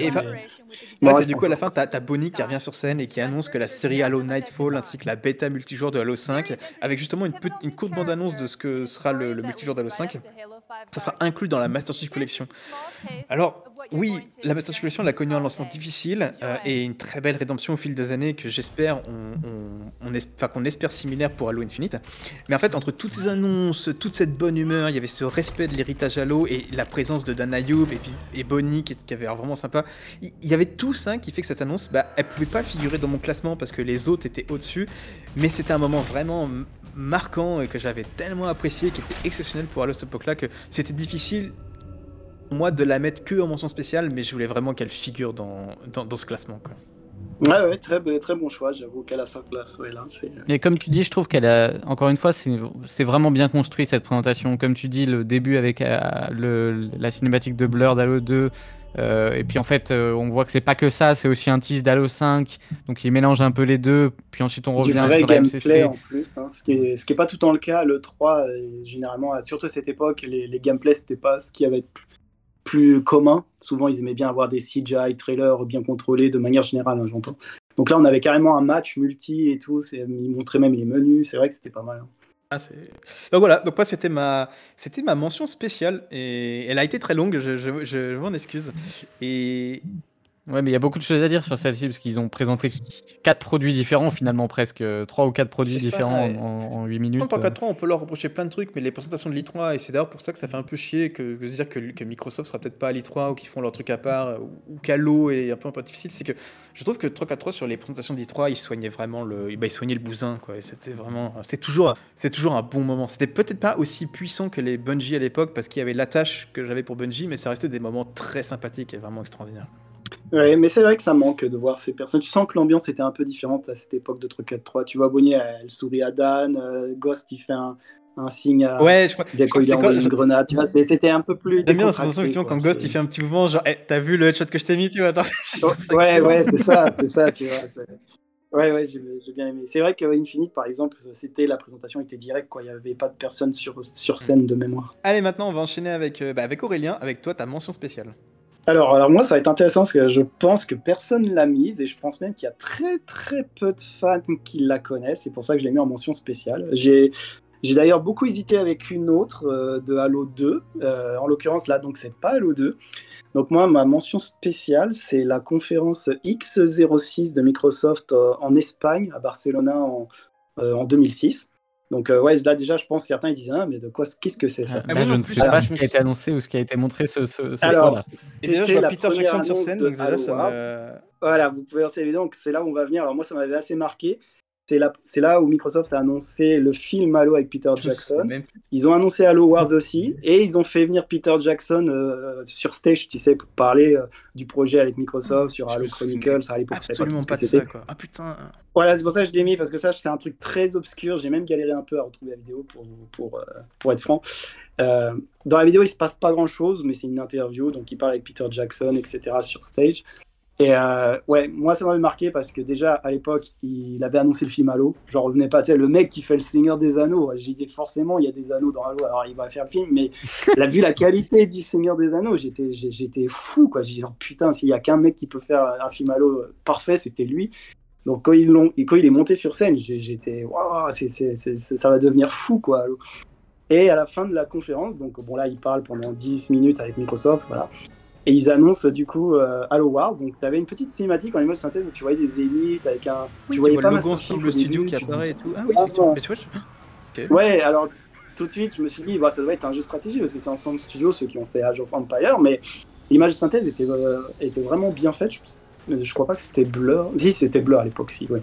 Je crois même que c'était leur premier projet, il me semble. Mais en tout cas, Ah, c'était vraiment super ouais. bien fait. Tu vois les bâtiments. Et puis à la fin, tu vois tous les Spartans qui, qui arrivent là, qui disent Euh, s'ils veulent la, la guerre, on va leur donner, tu vois. Et j'étais ah ouais, d'accord, c'est un préquel et Halo Wars. J'ai fait ok, maintenant ils vont faire des spin-offs et c'était euh, super cool, super chouette. Je m'y attendais vraiment pas, honnêtement.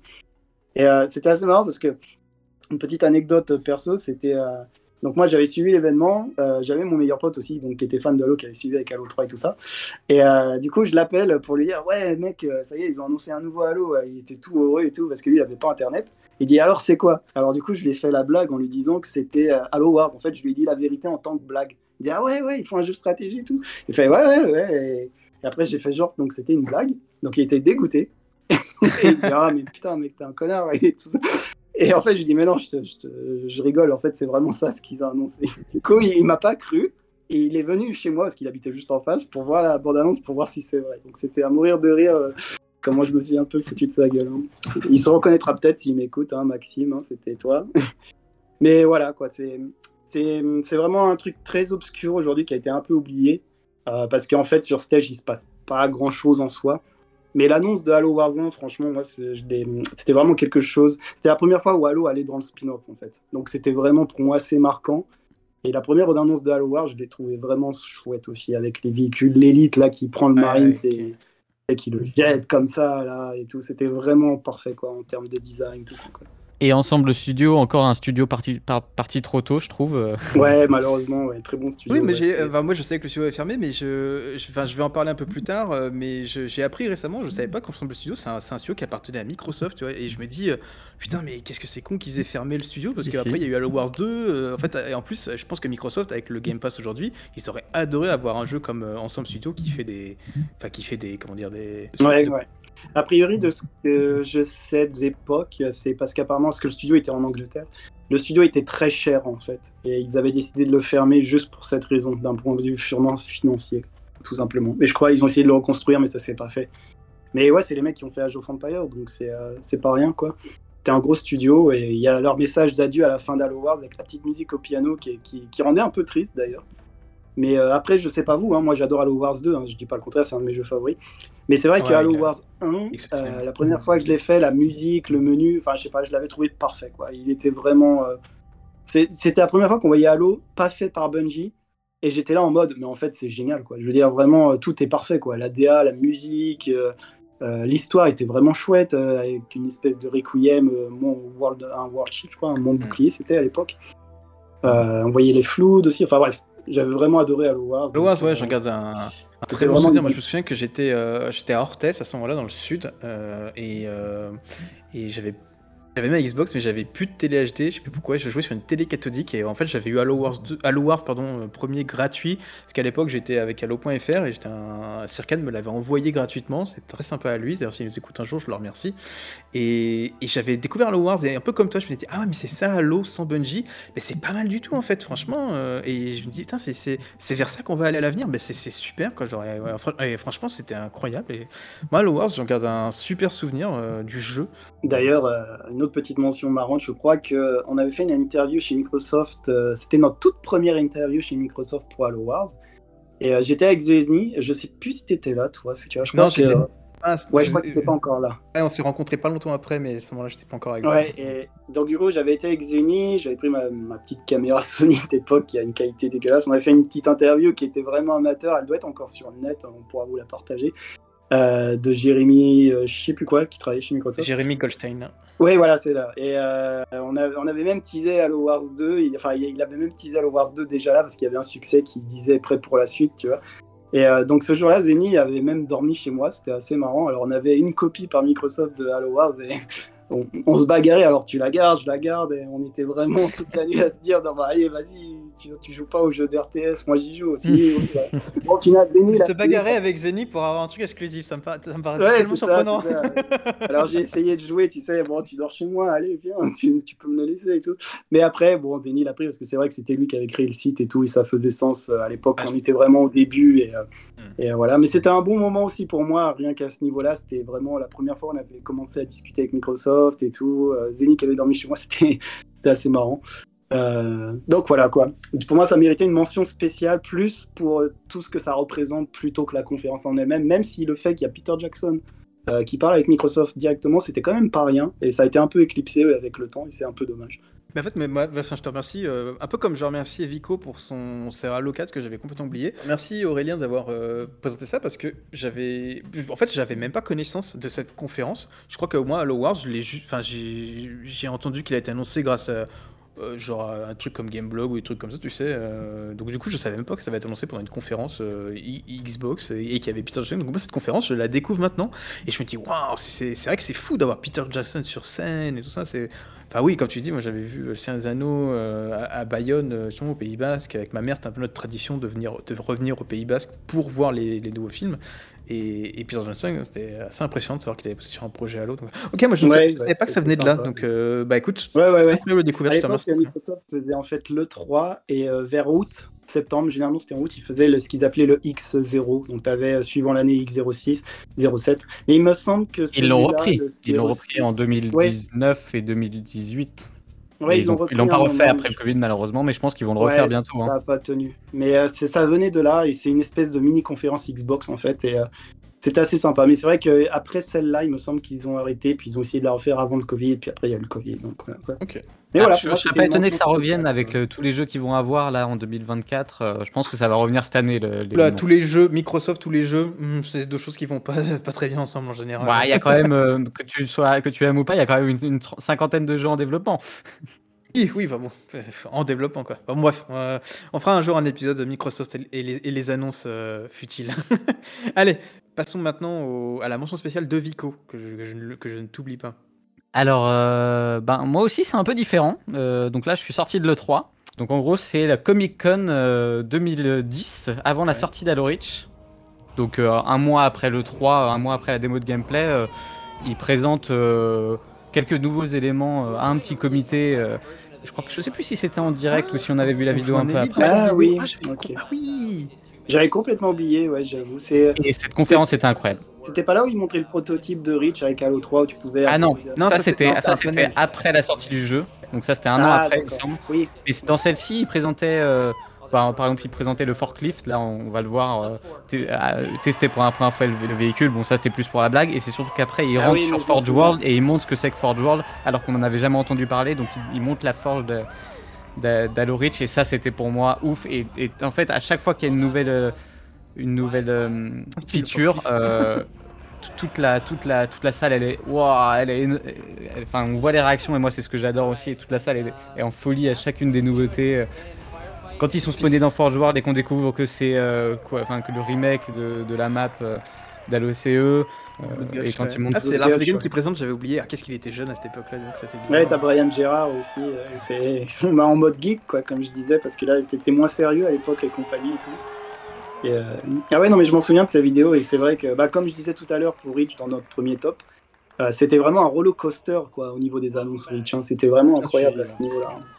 J'avais oublié effectivement qu'ils avaient présenté, euh, comme tu dis, Vico. Ah Ouais, oui, pareil. ah oui, il y a Brian Je Gerard. conseille vraiment de regarder la vidéo en entière, presque pas en entière, mais au moins les 15 minutes où ils arrivent dans, dans la forge, parce que vraiment les, les réactions des gens, elles me font toujours kiffer. euh, les gens, oh mais attends, qu'est-ce que c'est? Ouais. Ah ouais, ok. Ah c'est quoi la taille de Forge World? Mais c'est immense parce qu'il prend le Falcon et il avance en dehors du canyon et on découvre la map immense et tout. Enfin, il y a, il y a Ouais, je vraiment m'en un côté ouais. reveal, reveal, reveal, et que moi j'adore dans ce genre de présentation.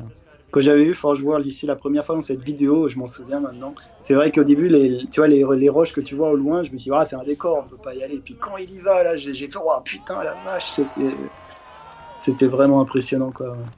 J'avoue, là, je suis au moment où il va prendre justement le. Je lance le moment où il va prendre le Falcon pour avancer dans, la guerre. C'était où déjà le Falcon, le véhicule trop, euh, trop bonne idée, meilleure idée de Bungie, quoi. Tout le monde était. Ah oui, première fois Les gens sont trop chauds. découvre, tu vois la réaction des gens. Mais hein. oui, ils sont trop genre, ils sont. Oh, on peut le conduire et tout. T'as un passager, donc ok, les gens sont trop, euh, sont trop contents. Ouais, j'avoue. Tu t'envoles euh, et- À chaque fois qu'il présente, euh, ouais, c'est. Ouais. Ils tirent sur des véhicules et effectivement, euh, ils montent les, la carte avec, avec une espèce de halo blanc et ils, ils volent à travers la carte et c'est ouf quoi. Genre, euh, Mais là, quand Et il ils- survole et pas. Ce que j'aime bien, c'est qu'ils savent très bien ce qu'ils font. C'est-à-dire quand ils présentent, ils font Oh, et on va aller voir s'il y a, si on peut aller plus loin. Mais Ouais, oui, Tu vois, là, genre là- tranquille. là, je suis au passage où il passe à travers l'eau et là il dévoile le reste de la carte. Là, quoi. quand il, ouais. Et les gens sont quand il genre- monte Paradiso, la petite île. et c'est- ah, les gens ils sont, ouais, on entend les réactions, les gens sont ouf. C'est vrai que Ça, d'ailleurs, c'est quelque chose qui va me manquer maintenant parce qu'avec les Nintendo Direct, Sony Direct et Microsoft Direct, on a plus ça. quoi. On peut plus voir la réaction des gens, c'est dommage. C'était vraiment quelque chose que j'appréciais. ouais, ça manque un peu euh, d'autres choses bon, pour les montages à l'eau. Je me souviens que les montages à l'eau à l'époque on enregistrait encore les voix parce qu'on devait capturer les moments en temps réel, ce qui n'avait pas le cinéma. Et pour Halo 2, on entendait les gens qui, qui réagissaient en direct quand ils faisaient des kills de ouf. Et, et pareil, ça manque pour les conférences, depuis avoir Ah, C'est vrai que c'était impressionnant quand même. J'avoue, quand tu penses la Forge, euh, Reach, euh, au niveau du Firefight, c'était Bungie, ils se sont lâchés avec Reach, hein, franchement. Non, c'était l'apothéose pour partir en beauté, quoi. Bah pareil, je, c'est- je, je- je me souviens maintenant avec le recul, je me souviens avoir vu cette vidéo, mais je, je, enfin, je me souviens l'avoir vu, mais je ne me souvenais plus. euh, si tu m'avais demandé s'il existait, j'aurais jamais pu te dire oui.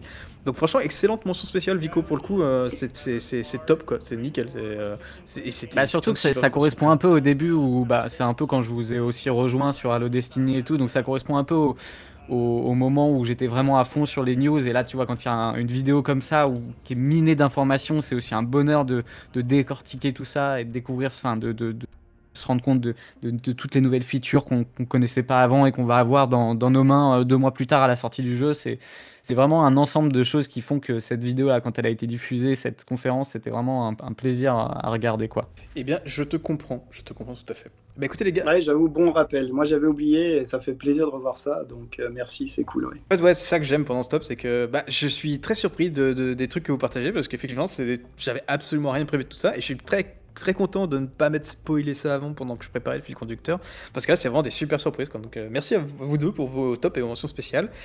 Et maintenant, on va attaquer la dernière partie qui va être le top 1, le fameux top 1. Et pour ce top 1, eh bien, ça va être Aurélien qui va prendre la parole et qui va commencer à nous parler de son moment favori. Ouf. Ok, alors, alors celui-là, c'est vraiment quelque chose de vraiment spécial pour moi. Euh, pour ceux qui me connaissent, ça va peut-être les surprendre, mais en vrai, pas tant que ça. Je vais expliquer. Alors moi, c'est le 3 2003. J'ai bien cru que personne n'allait parler de cette démo quand même, parce que celle-ci est incroyable. Ouais, non, alors je, je vais entrer un peu dedans parce que j'ai pas mal de choses à dire, effectivement. Mais alors pour moi, ça, ça a été euh, un tournant marquant dans le jeu vidéo parce que c'est là où j'avais découvert le 3 en plus. Je savais pas ce que c'était avant ça. Et j'avais vu cette vidéo d'IGN, je crois, au GameSpot, je sais plus à l'époque, qui montrait euh, donc Joe Staten. Donc moi, je découvrais qui c'est aussi, qui arrive. Et puis il répondait à Johnson, tu sais, il présentait la salle, tu sais, il disait Ah d'accord, alors Marine, tu dois faire ça et ça. Et puis Johnson, enfin, Staten, il répondait à Johnson, c'était assez marrant du coup. Donc il y avait une ambiance vraiment cool, je trouve, pour bien chauffer la salle, tu vois. Et puis alors après, il monte le jeu. Alors déjà, le step-up graphique à l'époque, c'était incroyable. Alors, il te montre, tu sais, les... bon là, j'avance un peu dans la vidéo, mais il te montre toutes les nouveautés de gameplay, doubles armes, abordage de Warthog, la mise en scène, tu sais, la mise en scène, je dirais un petit peu Call of Duty. Bon, de nos jours, ça, ça paraît démodé maintenant, hein, mais à l'époque, euh, à l'époque, à l'époque d'Alwan, c'était vraiment différent le, marché du FPS et même des jeux. Euh, C'était vraiment euh, une mise en scène, mais d'une façon que je trouvais incroyable, quoi. Vraiment, c'était waouh, quoi. J'avais jamais vu ça. La Vraiment, musique de cette bande-annonce, elle est toujours aussi incroyable, quoi. C'est, euh, C'est un- tellement moi, une touche unique que Marty avait- et Michael Satori avaient euh, réussi à intégrer à Halo qu'on qu'on retrouve plus vraiment aujourd'hui. C'est ça. Moi, j'avais, je crois, 13 ans, 14 ans, je sais plus à l'époque.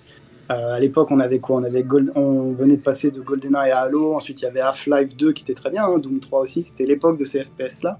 Mais sur console, en dehors d'Halo, ça restait assez limité en termes de, de, de, de, enfin, sensations assez impressionnantes comme là.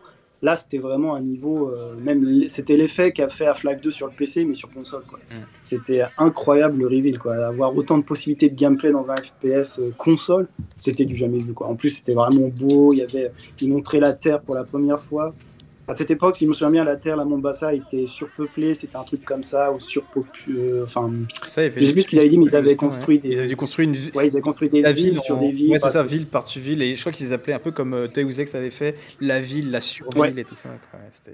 Ouais, mais d'ailleurs, je crois euh, que on a- on l'a vu au début de, de la vidéo. On voit l'image de la ville sur la surville, mais moi, quand j'étais petit, j'avais jamais compris à quoi ça ressemblait. Moi non plus, je pensais comprenais que c'était pas un ce nuage de décor. fumée à la base en fait. Oui, Je- moi aussi. J'ai jamais compris que c'était une ville en hauteur en fait. euh, Parce que comme ça Ouais, ça j'avais part sur les côtés et tout, c'est un peu particulier. Enfin, je pense que c'est aussi le charme de Bungie, c'est de réussir à proposer des idées qu'on n'aurait jamais vues ailleurs. Quoi, donc, euh, Moi, je me suis dit que ça, c'était peut-être parce que la ville était détruite, tu sais, par les Covenants ou attaqués. Alors, du coup, il y a des morceaux qui avaient été détruits ou quelque chose comme ça. D'ailleurs, un petit euh, fun fact euh, cette ville que tu vois au début de, de cette vidéo, elle est reprise dans Halo Legends à un moment. Ils ont pris le squelette euh, littéralement de, la ville et ils l'ont mis sur un truc Forerunner. Je sais plus trop ce que c'est, mais je crois que c'est dans Halo Legends euh, où il y a Cortana qui raconte euh, le passif des Forerunners. Il y a un moment, vous verrez cette ville dans un shot. Il me semble que c'est un truc fourni avec un gros flou dessus ou quelque chose comme ça d'ailleurs. Donc ça, c'était la petite anecdote. Mais voilà, là, je me souviens la première fois, moi, je suis au moment où il prend les deux SMG pour la première fois là. Oh là là, je, me souviens, les gens ils avaient fait waouh parce que tu avais les doubles armes, c'est avec chaque gâchette. Alors il n'y avait pas de combo doubles armes à l'époque, Bungie ouais, n'avait les pas gens montré ils ça. hurlent quoi, ils sont genre oh, oh, oh, comme ça. Mais ouais, voilà, c'était du jamais vu. On comprenez que passer de Halo 1 à ça, c'était euh, vraiment next-gen. C'était sur la même console. C'était incroyable. Quand on- enfin, tout le monde voulait jouer à cette démo. Quoi. clair. Pour vous dire à quel point c'était marquant pour, euh, pour moi, c'est à l'époque, donc euh, je faisais beaucoup de LAN de Halo 1, comme je vous disais, avec des potes après le collège. Je crois que j'étais en troisième ou quatrième, et on faisait ça le mercredi après-midi et des fois le vendredi soir chez un autre pote. Et à chaque fois qu'on finissait les LAN, on se matait cette vidéo, tu vois, comme, comme teaser apéritif pour dire, tu vois, euh, dans- voilà ce qu'on aura dans, bien, dans pas longtemps. Quoi. Voilà, c'était ça, c'était ça. Et à chaque fois, on, on était les 8 gars en train de se regarder parce qu'on faisait des LAN à 8. On regardait les vidéos, on disait putain, ça a l'air ouf quoi. On est- n'était jamais saoulés de la Oh, voir. la musique qui démarre. D'imaginer quoi. Quand les jackals se mettent avec leurs boucliers, là, qu'ils avancent ensemble, là, pff, ouais, Ouais, qu'ils se font ouais, Ouais, c'est- c'est ouf. Euh, Et surtout la fin, que je trouve euh, que c'est plus épique que dans le jeu. fi- Enfin, de toute façon, on le sait, euh, c'est Oui, beaucoup plus épique que dans le jeu final euh, en soi. C'est clair.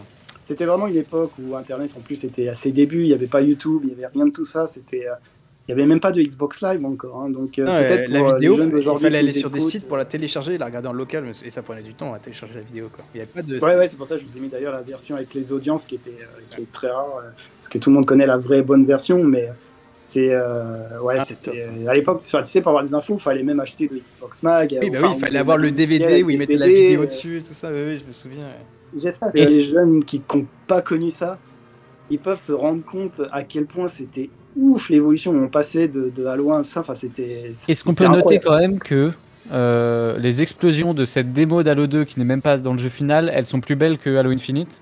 Bah euh, ouais, Oui, c'est vrai, ouais, c'est vrai. Vrai que tu sens que Bungie il y avait vraiment. euh, en fait, il- en fait, quelque chose ne, ne sortait pas si c'était pas à leur degré de- de- d'acceptance quoi. Et, et- pour Halo 2, ils voulaient vraiment mettre plein la vue. Et là, les explosions. oh, J'avoue, quand tu vois les explosions de plasma, là, ça fait des gros nuages bleus. Ouais, là, ouais. D'ailleurs, euh, ça c'était un truc nouveau aussi. euh, les IA qui conduisent, dans loin ils pouvaient pas. Ouais. Moi, la première fois, pareil, j'ai vu ça, j'ai fait putain, mais les IA maintenant ils peuvent conduire, t'imagines On peut faire des trucs en Warthog à deux et tout. Bon, dans le jeu final, ils le font. Bon, c'est. C'est- bien et pas bien, ça dépend des situations. Même aujourd'hui, hein, d'ailleurs. Je, je crois pas qu'ils conduisent dans les IA. Je crois Mais, euh, Je crois pas. Mais Ouais. voilà, en 2004, avoir ça sur Xbox, euh, incroyable. Je veux dire, vraiment, je- c'était un des chocs que j'ai eu en- dans le jeu vidéo euh, de toute ma vie. Quoi. Je veux dire, je- j'en revenais pas. Quoi. Le, le step-up était, c'était incroyable. Il n'y a pas d'autre mot, incroyable. Quoi. Ouais, voilà, en tout cas, c'était ça pour moi. Et ça, pour moi, ça vaut, vu, vu que c'est tellement gros dans l'histoire d'Halo et même dans l'histoire du jeu vidéo, je trouve, mérite sa place en numéro 1 pour moi parce que ça c'était vraiment euh, quelque chose de spécial quoi à cette À la époque.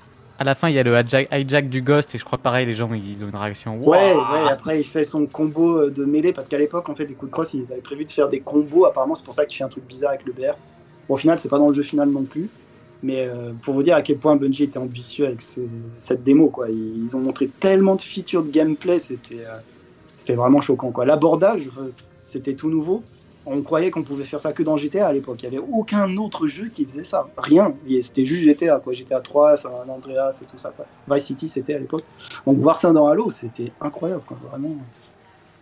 Donc voilà. Du coup, ça, c'est mon numéro Très 1 bon. pour moi. Bonne vidéo. Très bon, très bon sa place. Je, je valide aussi, ouais.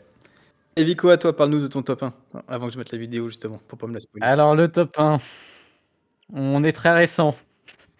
Bah, Oh là. non, à la limite, non, attends, à la limite, si, si c'est le reveal de Halo euh, Infinite, le trailer d'Halo Infinite pour le Sleepless Engine, ça peut passer. C'est exactement Ah, ça. c'est- j'ai- Tu sais que j'ai hésité à le mettre dans mon top aussi, mais vas-y, je, je comprends. Faut se placer sur le fait que ça faisait 5 ans qu'on n'avait pas eu de FPS Halo. euh, C'est vrai que j'ai hésité à mettre euh, ce trailer aussi euh, dans le top, euh, en tout cas moi. après 5 ans, les premières notes de musique, la DA de ouf, le Warthog.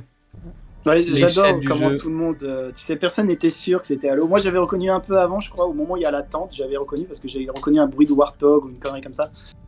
Et euh, c'était. euh, J'avais reconnu Halo au moment où ils montraient les écritures sur le mur parce que c'était les mêmes symboles que dans Halo Anniversary pour les terminaux et je me dis ah ça c'est les mêmes écritures et donc euh, ça m'avait rappelé. Je dis, ah, ça. Ouais. Bah, de toute façon, les, les tirs de canon dans le ciel, là, de nuit, déjà, c'était un indice, mais c'est vrai que sur le coup, j'ai pas regardé. Et surtout c'est encore une fois le, plus, le thème de Marty quoi. Enfin genre il est repris. euh. Ouais, bah ouais, forcément. Ah je comprends. Je... Moi, de toute façon, ce que je préfère, c'est vraiment les, les, les reveals où tu sais pas encore ce que c'est que le jeu. Là, on te le montre et en plus, c'est beau. Et en plus, si, si Halo Infinite avait été exactement ce qu'on voyait là, mais comment ça aurait été mon jeu préféré de. Ouais, c'est vrai que c'est joli, hein, vidéo. c'est euh, c'est impressionnant, hein, quand même. hein. C'est un très bon. Y a pas de pilier, y a pas de pilier, putain C'est vrai. non, c'est un très bon top 1. C'est vrai que je... bah, je, je suis surpris que ce soit ton top 1, mais, mais je, peux, je peux comprendre effectivement. Je- moi, je l'aurais peut-être plus mis en mention spéciale, effectivement. Mais, mais j'avoue que j'ai hésité à le mettre dans mon top à un moment donné. Mais bon, les autres, euh, les autres avaient des Ouais. valeurs. Je savais qu'il serait pas forcément sélectionné, c'est aussi pour ça que je l'ai un peu fait, parce que c'est plus récent. euh, Non, non, J'ai hésité à le mettre, moi, personnellement, Aïe. dans un de mes tops, parce que j'ai vraiment apprécié les reveals du jeu. Mais euh, ceux de Bungie, pour moi, étaient plus forts vis-à-vis de mon âge à l'époque, c'est pour ça que j'ai pas, pas sélectionné. Mais excellent, hein. c'était un des meilleurs reveals d'Halo, ça c'est clair. hein.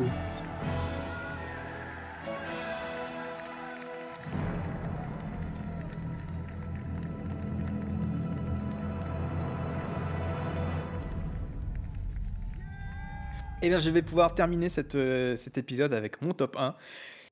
Mon top 1, c'est l'I3 2009 avec Halo 3 ODST en premier et ensuite Halo Reach. Ça, Aurélien en a parlé un petit peu plus tôt.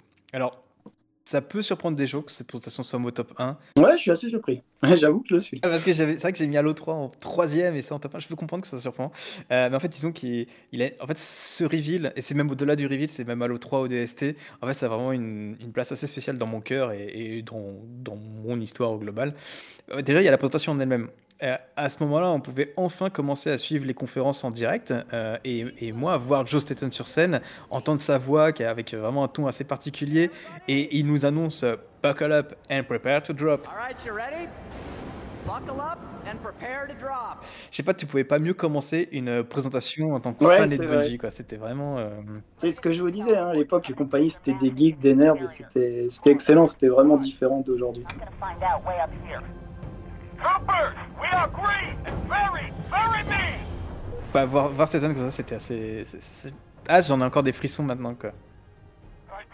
C'est assez marrant que tu as eu la même vidéo que moi pour Halo 3, et puis moi, du coup, j'ai la même vidéo que toi pour Reach aussi. Oui, C'est ça. Enfin, bref. Et du coup, là, ensuite, on a. Donc, il, il- il lance. euh, il lance ODST, on voit comment on voit le jeu tourner et là en fait pour moi c'est la claque niveau sensation quoi. C'est on vit pour la première fois à la première personne le largage orbital des ODST dont on avait tant rêvé depuis cette cinématique de Halo Ouais, 2 c'est sur. Delta. On jouait un ODST en plus dans la Mombasa, qui était une des meilleures thématiques du jeu à l'époque, je trouvais. hein, euh, Et jouer un ODST et tu tout. vois, la, tu vois la skybox qui évolue, tu vois les drop pods qui se passent devant, et c'est en temps réel quoi. Enfin, c'était fou quoi. Et puis euh, je trouve qu'après la présentation, je, je sais pas ce que vous en pensez, mais en fait moi je trouve qu'elle était vraiment euh, incroyablement bien rythmé en fait cette présentation. C'est-à-dire qu'il y avait cette cinématique au début du, du, du largage, et après tu avais Joe Staton qui un peu re- reprenait la parole et qui commençait vraiment à narrer la présentation. Il dit euh, par exemple, euh, on va incarner Oui, le, oui. le Rocky, euh, d'ailleurs RIP le Rocky malheureusement. Et il nous fait une présentation un peu à la Todd Howard quand il présente ses jeux, hein, on dirait. ah ouais non Joe il, Ah est, oui, ouais, clairement. il est très bon pour interagir avec le public. C'est- vraiment un truc qui manque je trouve de nos jours pour Halo quoi. Ah, ouais, le fait qu'il soit parti 3-4-3, ça j'ai toujours pas digéré, Ouais. je vous avoue. hein. Bon. Et donc là, on découvre la nouvelle Mombasa de nuit. On découvre qu'on va avoir des accessoires euh, différents qui vont être nouveaux pour Halo. Ah, ça me donne envie d'y rejouer déjà. Ah ouais, mais franchement, toutes les présentations qu'on a fait, ça me donne envie de refaire tous les Halo qu'on a parlé. Donc je pense qu'à un moment, on va se faire une session coop. euh, on, va, on va discuter des, on va faire les jeux Halo ensemble.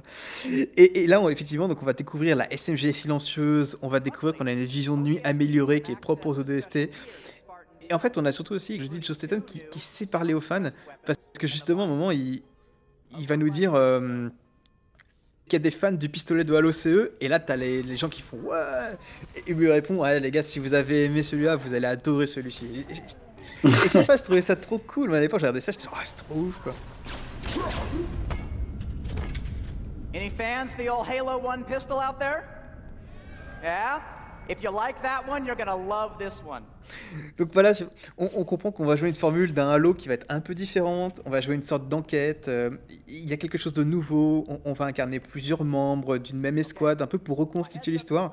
Je trouve que c'était quand même un sacré changement. C'était vraiment osé Ouais, c'est vrai. ouais. de la part de, de Bungie de se dire bah on va pas être le Master Chief, on va pas faire Halo 4, là on va faire une, une escouade d'ODST avec des personnages qui sont euh, moins puissants, plus humains. Et en fait, leur force, ça va être l'esprit d'équipe. Ouais, ouais. Et justement, en fait, euh, Joe continue à présenter l'équipe et tout ça, et là, il- on, on va comprendre le principe, c'est-à-dire qu'on a joué le Rocky, il a trouvé un objet, et, et là, il y a une nouvelle mission qui commence.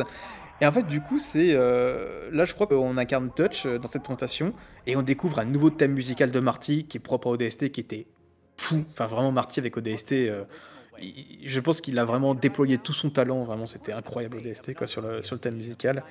C'était une mission bien explosive. Ouais, tout ça, ouais, quoi. clairement. ouais. C'est assez marrant de voir euh, ODST, c'est un peu un prototype de Reach, tu sais, je veux dire, ça garde l'esprit d'équipe, c'est un peu la même idée dans le fond. Mais c'est marrant parce qu'aujourd'hui, on sait qu'il y avait une petite rivalité entre Joe Staten et Marcus Leto. Donc, du coup, c'est un peu marrant qu'ils aient choisi euh, de faire un peu la même chose, mais de façon différente en quelque sorte. Je trouve ça intéressant aujourd'hui euh, en regardant ça en arrière. D'ailleurs, pour ceux qui ne savent pas, bon, ça c'est une petite anecdote pour les joueurs d'Halo plus récents, le jeu ne s'appelait pas ODST à l'époque, il s'appelait Halo 3 C'est vrai. Recon, quand il l'avait annoncé. Il y avait eu même un trailer avec je crois Halo que 3 c'était un Recon et- euh, et ils avaient- Ouais, ouais, il y avait eu un Et trailer. je crois qu'ils avaient dû changer le nom parce qu'ils risquaient un procès parce qu'il y avait un autre truc qui s'appelait Recon, je ne sais plus c'est quoi. Ouais, c'était euh, de mémoire, c'était à cause d'Ubisoft. euh, Ah oui, c'est ça, euh, à cause de Ghost Recon. ça, ouais. Ils avaient dû changer le nom et du coup ils s'étaient passés sur ODST. Après franchement ODST c'est un nom qui passe parfaitement bien aussi. Donc, euh, Ouais, je pense même que c'est mieux et plus approprié, quoi. Mais c'est vrai qu'à la base, il devait s'appeler Recon. Et euh, au DST, je trouve que c'est mieux pour. Au final, c'est mieux, c'est c'est propre à Halo, on reconnaît bien, tout le monde sait ce que c'est. maintenant. c'est ça. Quel jeu Et j'adore ce début de mission. En Ah plus, ouais, donc, euh, il- ça fait toujours ouais, plaisir de la revoir. Ah mais vraiment les gars, faut qu'on se fasse une petite campagne coop sur ça quoi. Donc voilà, je, mais c'est pas, pas fini, désolé, j'ai encore un petit laïus à faire, c'est que en fait au-delà de cette présentation, ODST c'est surtout un jeu qui en fait qui nous a pas mal réunis en tant qu'équipe à l'époque de Halo Destiny. Euh, on avait eu le droit à une invitation, euh, dans mon cas pour la première fois, à aller chez Microsoft en fait pour essayer le jeu en avance. Et, et c'est là que j'ai rencontré Aurélien pour la toute première fois en vrai. Ah oui. en fait. Ouais, On avait fait l'interview de Lars Becken. Exactement. euh, La vidéo doit être toujours La là, vidéo en est toujours là. Et, et je, en fait, surtout à l'époque, on avait aussi le plaisir d'être en bon terme avec Halo.fr, donc c'était quand même une époque très différente d'aujourd'hui. Ouais. Il y avait Sirkan, il y avait Arazel, il y avait Phoenix le chat. Euh, Ouais, ouais, je m'en souviens. On avait beaucoup parlé, on avait joué au Firefight, c'était vraiment chouette. surtout avant d'aller chez Off, on avait été, on avait, j'ai des photos encore de cette époque-là où on est vraiment jeune pour le coup et, et on avait été boire un café, ouais. on avait été dans un, dans un bar et tout. Dans- Et, et- et moi, je me souviens que provincial, je découvrais Paris, c'était fou, quoi. Donc c'était vraiment incroyable. Et comme Moi, je me souviens, euh, j'avais ramené ma légendaire d'Halo 3 parce que j'étais fou à l'idée de voir un mec de Bungie, j'en revenais pas. Du coup, c'était ma première signature sur mon casque de Halo 3, j'étais tout heureux. je me suis travaillé tout le casque de Halo 3 dans Paris juste pour le faire signer. Quoi. Et du coup, effectivement, comme je disais, là, en fait, on a rencontré Lars Bacon, qui était, euh, bah, du coup, qui était en charge du firefight. Et en fait, on avait passé un super moment à jouer. euh, à cette époque-là, euh, on était en train de boire du champagne, à manger des petits fours. Il faut, il faut, les gens qui nous écoutent, il faut se rendre compte qu'à l'époque, bah, moi, j'avais 17 ans, donc c'était euh, 2009, c'est ça. Il n'y avait pas du tout ce concept de influenceur, youtubeur qu'on peut avoir aujourd'hui. Euh, Ouais. Nous, on avait, on avait juste un site Halo, on faisait de l'actualité à Halo, et en fait, de se faire inviter comme ça, c'était vraiment dingue de vivre ça, surtout pour des adolescents, quoi. C'était euh, c'était vraiment, euh, c'était fou, c'était un peu le, le top du top. Et ça, c'est un sentiment que, que très peu de gens pourraient avoir aujourd'hui, je pense, parce que ça se passe plus du tout comme ça aujourd'hui, quoi. Ouais, à l'époque, les corporations étaient beaucoup plus euh, connectées avec leurs clients, entre guillemets, donc les sites, les, les fans, etc. Et c'était vraiment sympa parce qu'il y avait vraiment une, une interaction, des événements, etc. Vraiment très, très sympa. Euh, moi, j'ai pu rencontrer pas mal de gens grâce à ces événements, que ce soit à la Gamescom, euh, etc. Aujourd'hui, c'est vrai que bah, c'est un peu. Tout le monde, c'est un peu pareil. Maintenant, c'est du Nintendo Direct Lag, c'est-à-dire euh, tout est fait sur un fond vert dans la boîte, c'est discret, euh, personne ne voit personne. Bah, en vrai, tu dis ça, mais Microsoft et surtout Phil Spencer, c'est un peu l'un des derniers à dire que Phil, je sais qu'il adore les présentations E3 et, et en- devant un public, etc. Et c'est d'ailleurs pour ça qu'on va sûrement en avoir une cette année, parce que je pense que lui-même a mis un Ouais, point d'honneur à ouais. retrouver ce feeling-là. Ouais. Donc ouais, donc et puis euh, surtout en fait ODST c'était un jeu qui m'a qui m'a surtout marqué avec avec Alexis parce qu'en fait on avait réussi à l'obtenir quasiment un mois en avance. Pour ceux qui se souviennent à l'époque, en fait il y avait des boutiques qui l'avaient vendu par erreur Ah oui. un mois en avance, c'était fou. Et moi je l'avais trouvé sur Paris et, euh, et, euh, et Alexis je crois qu'il était sur Caen à ce moment-là. Et du coup il y avait des boutiques qui s'étaient trompées. On avait réussi à l'avoir et il était venu chez moi pour qu'on puisse y jouer ensemble parce qu'on avait réussi à l'obtenir. Et en fait on avait fait la campagne en coop local, en écran splitté toute la nuit. On avait mangé des chips, on avait des pris des marshmallows, on avait bu du coca. Et on était vraiment tombé amoureux de l'ambiance, des musiques, et, et- vivre, ça ensemble, et ben, franchement, ça cimente une amitié à mes yeux. Quoi. Et c'était vraiment un truc qu'aujourd'hui, avec le qui, arriverait plus, parce que maintenant, bah, les jeux sont en avance, mais ils sont loqués euh, digitalement, donc ça sert à rien. Quoi. Ouais. Bah, tu c'est marrant parce que moi, c'était un peu pareil. J'étais à Paris euh, fin août euh, 2009, je crois, c'était. Et euh, j'étais avec mon pote Andy à l'époque. On faisait des courses, tout simplement parce que je prévoyais de dormir chez lui et faire une petite soirée. Et on va au Carrefour à Paris, du coup, faire les courses. Et là, je vais dans le jeu vidéo comme ça et je vois la collector d'ODST. J'étais fou, j'en revenais pas. Je fais non, comme ça, tu vois. Il la vendait, euh, je crois, c'était 80 euros la collector à l'époque. Ah, je l'ai acheté, hein. J'avais précommandé le jeu, mais j'ai dit non, non, attends, un mois à l'avance. Ouais, mais oui, la collector, il avait la manette et tout, je crois, c'est ça. ouais. Ouais, ouais, c'est c'est comme ça que j'ai eu la manette d'ailleurs. Mais euh, ouais, c'était assez marrant cette histoire en France que le jeu est sorti effectivement un mois à l'avance. Les Américains, ils étaient pas contents du tout. hein, Ouais, ça, non, Bungie, c'était vraiment pas content, je me souviens, euh, c'était assez fou. Mais Ouais, nous, on s'en foutait, on pouvait y jouer un mois en avance, c'était trop heureux. Quoi. mais les Français se sont fait Mais je te- détester à ce ouais, moment-là, ouais. cette sensation, tu sais, moi j'allais dans un carrefour comme ça, je m'attends à rien, tu vois. Et puis là, tu vois le prochain Halo un mois à l'avance, j'étais là en mode what? C'est quoi? Qu'est-ce qui se passe là? Non, puis, moi, il y avait cette présentation de l'autre ODST, puis en fait, même, voilà, donc, au-delà de, de cette présentation de ODST, de tout ce, de ce que ce jeu représente pour moi par rapport à- à- aux belles histoires, euh, aux amitiés qu'on a vécues sur Destiny et même aujourd'hui, c'est il y avait aussi, c'est- bah, ça, c'est ce que tu avais mis en top 1, enfin en top 3, pardon, Aurélien, c'était cette surprise de fin que personne n'attendait. C'est Joe qui annonce qu'une équipe au sein de Bungie travaille sur un autre projet, un projet top secret, et qui souhaite nous le présenter aujourd'hui. And today, I'd like to show you what they've been up to. On avait la bande-annonce qui commence, on voit une planète magnifique, un peu bleue, verte, on entend des communications radio, et plus ça avance et plus ça devient intense. Tu vois un vaisseau qui est détruit, il y a un corps flottant dans l'espace, et t'entends It's them, Winter Contingency has been declared. Enfin, et là, t'as une explosion avec Ouais. un com qui dit What the hell was that? Et ça, je sais pas, ça continue. Et moi, je me souviens qu'à l'époque, je disais Mais non, mais c'est non, c'est pas ce que je pense. C'est pas possible, ça peut pas être ça, tu vois. Et là, bam, tu vois le logo Halo Reach qui apparaît et t'entends la voix finale. On savait pas c'était qui à l'époque qui dit This is 0259. We got spot on the ground, sir. We're not going anywhere. Ah, je me souviens qu'à l'époque, toi, les, les live réactions qu'on voit aujourd'hui, ou, alors le problème, c'est que maintenant, c'est des gens de 30 ans qui font ça, qui surjouent. Quand t'as 17 ans que tu vois ça, mais moi, je me tenais la main, je fais Mais c'est dingue. Mais moi, je souviens que j'étais avec des gens à côté, on regardait en direct, mais on était fous, on se regardait, c'est pas possible ce qu'on vient. Noble One, come in. Noble One, do you read me? This is Sierra 259. You got Spartans on the ground, sir. We're not going anywhere.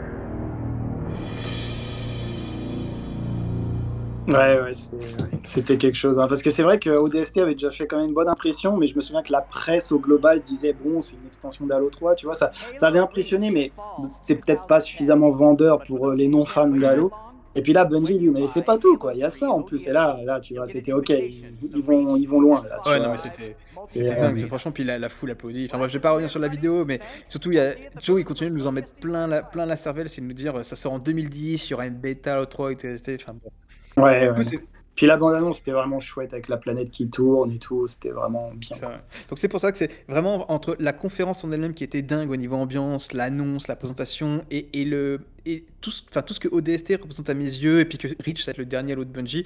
Pour moi c'était vraiment la conférence qui me restera jamais en tête et qui aura toujours une place très spéciale dans mon cœur.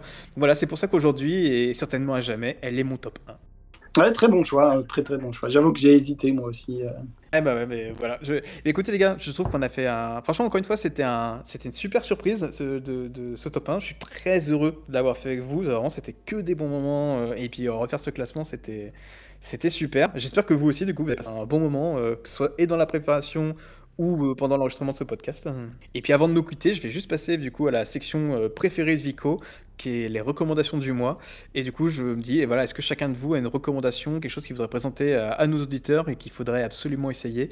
Et je vais commencer justement bah, par euh, Vico. Est-ce que tu as quelque chose à nous présenter ce mois-ci? Ouais, bah en ce moment là, j'ai commencé enfin Pentiment, qui est un jeu euh, 2D euh, d'Obsidian, qui est RPG. Euh, je sais pas si vous avez, en avez entendu parler ou quoi, mais en vrai, l'écriture est incroyable. Oui, bien sûr. Visuellement, on s'en rend. Je sais pas si. Non, on n'en avait pas parlé. euh, Non, parce que non, on n'avait ouais, pas, on n'avait pas recommandé. fait le, on n'avait pas fait les recommandations précédemment, donc non, non, on n'avait pas parlé, je crois. Ouais, Bah, je l'ai enfin commencé et juste l'écriture est ouf et, et autant au début c'est un peu long à se mettre en marche mais quand on atteint la fin de l'acte 1 euh, tout commence à s'accélérer les personnages euh, deviennent vraiment profonds enfin c'est incroyable j'ai rien envie de dire de plus parce que pour moi faut, faut juste euh, y aller les yeux fermés et, et tenter l'expérience et, et découvrir ce que c'est que ce jeu quoi. Il est dans ma liste, donc euh, ouais. Je l'ai toujours pas fait, mais ma copine l'a fait parce qu'elle et moi, on est fans d'Obsidian. On suit ce studio depuis 20 ans. Et euh, c'est un studio exceptionnel en termes de qualité d'écriture. Ils ont toujours été au top. C'est un peu les, les, les- Ils ont commencé avec BioWare, puis ils ont été split en fait. Donc c'est un peu des mini BioWare, faut les voir comme ça. Mais en termes d'écriture, ils sont vraiment très bons. Les- leur jeu le plus connu, c'est Fallout New Vegas. Donc euh, pour ceux qui vivement Avowed leur prochain. Ouais, ah, Avowed. Ouais, je sais pas trop comment on le dit, même moi. Tu. Avowed. À On voir. va voir ce que ça va être. Bah, très bonne recommandation, je note. Euh, moi, c'est dans ma liste, je me le ferai aussi. Aurélien, du coup, est-ce que toi, tu as une recommandation pour euh, ce mois-ci? Alors, euh, alors moi j'ai joué à beaucoup de jeux récemment. Là je joue à quoi? Persona. Bon ça c'est. c'est- Non, je, je vais vous recommander plutôt autre chose, pas un jeu, mais une série télé. Alors euh, pour ceux qui me connaissent, ils savent très bien ce que je vais annoncer, mais je vous recommande Star Trek Picard saison 3. Parce que cette saison, il y a eu le premier épisode qui vient de drop sur euh, Paramount+. C'est juste incroyable quoi. La presse dit que c'est le Mandalorian de Star Trek. Euh, sur Rotten Tomato, il y a eu 100% au premier épisode et euh, les, les réactions des gens sont aux alentours de 91%. Euh, alors, il y a beaucoup de fans de service, hein, je vous avouerai, donc peut-être si vous ne connaissez pas, ça va peut-être vous parler moins. Mais de manière générale, c'est une sacrée aventure qui s'annonce. Euh, si vous aimez bien Patrick Stewart, qui a joué le professeur Xavier, il a dit que ça serait potentiellement son, dernier euh, projet, parce qu'il a quand même 82 ans. Et c'est franchement, bon, moi je suis fan de Star donc effectivement, là, c'est un peu la, la hype qui parle, mais de manière générale, vraiment, euh, commencez avec la saison 3 de Star Trek Picard si vous voulez découvrir un peu Star Trek. Vous serez pas déçus si vous aimez la science-fiction, vraiment. hein. Euh, du coup, peut-être les jours ça les intéressera. J'avais une ex-copine qui était fan de Star Trek et, et elle n'a jamais vraiment réussi à me mettre dedans, mais j'aime, moi j'aime bien les vieux films Star Trek parce que je trouve qu'ils ont vraiment un, un- un cachet assez unique. J'avais bien aimé Discovery, mais sans plus, et, euh, et je vais arrêter au bout de deux saisons, je crois. Et là, Star Trek Picard, j'avoue, tu me le vends tellement que j'ai un peu peur de le lancer parce que je me dis, j'ai l'impression que c'est une série où il faut connaître Sta- Star Trek pour vraiment euh, avoir l'impact de l'héritage et que si tu, si tu ne l'as pas, tu. J'ai l'impression. Il y a énormément d'impact sur l'héritage, je dois avouer, mais de manière générale, quand même, c'est euh, vraiment euh, bien foutu. C'est un, un peu dans le style mandalorien, je dirais, en fait, tu vois. Tu peux comprendre l'héritage même sans la connaître, euh, parce que en fait, la, la qualité, là, c'est la synergie entre les personnages, même si tu sens qu'il y a du bagage derrière, parce qu'ils ont vécu tellement d'aventures, la façon dont ils interagissent, c'est excellent. et c'est très moderne, hein, c'est pas une formule à l'ancienne. Donc pour certains, ça peut faire peur je à ce niveau-là, mais c'est vraiment bien adapté en fait. C'est ça qui est, qui est assez fort.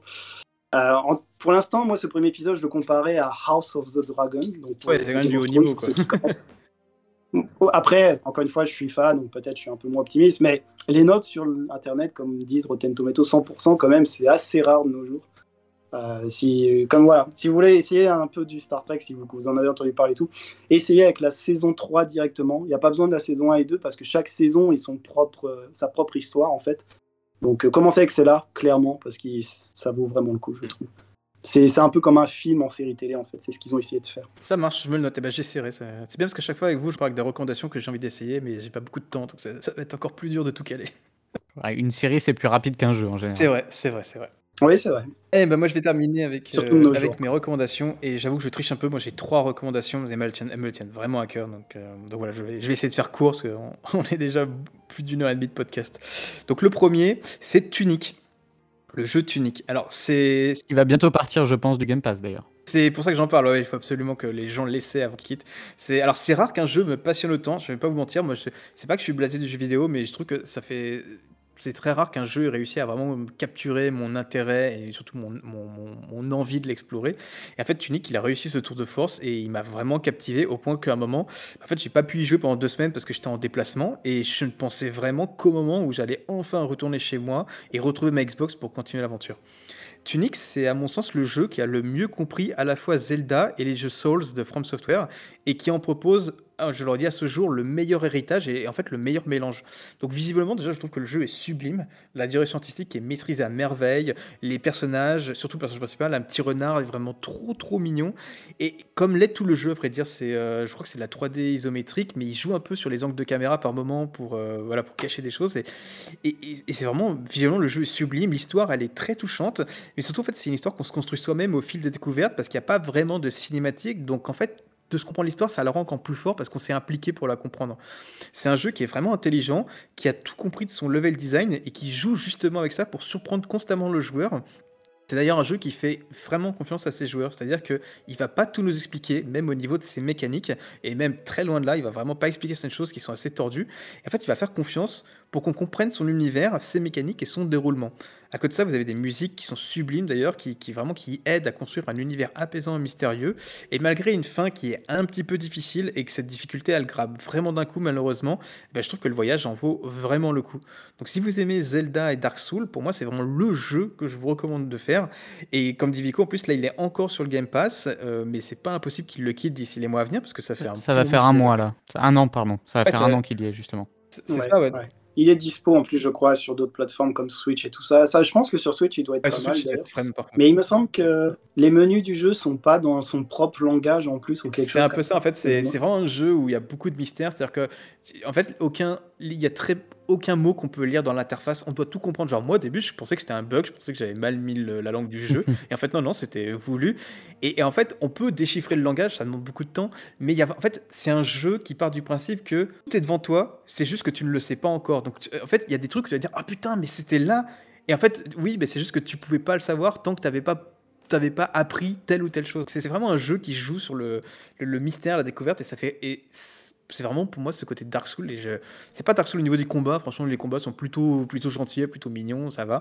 Mais c'est vraiment un jeu qui a réussi à captiver le- l'enfant qui est en moi, et ça fait très longtemps qu'un jeu n'avait pas réussi à le faire. Donc, euh, voilà, Ouais, il m'a rappelé Zelda Link Awakening sur euh, Game Boy ou le remake à ce niveau-là. Je sais que ma copine l'a fait unique et elle m'a dit qu'elle a adoré, que c'était un des meilleurs jeux qu'elle a fait aussi. Donc, euh, effectivement, t'es pas le seul. J'attends qu'une chose, c'est qu'ils sortent une édition physique sur Switch pour l'acheter sur Switch et le refaire sur Switch. Donc euh, vraiment, euh, je dépenserai mon argent avec grand plaisir en plus du Game Pass.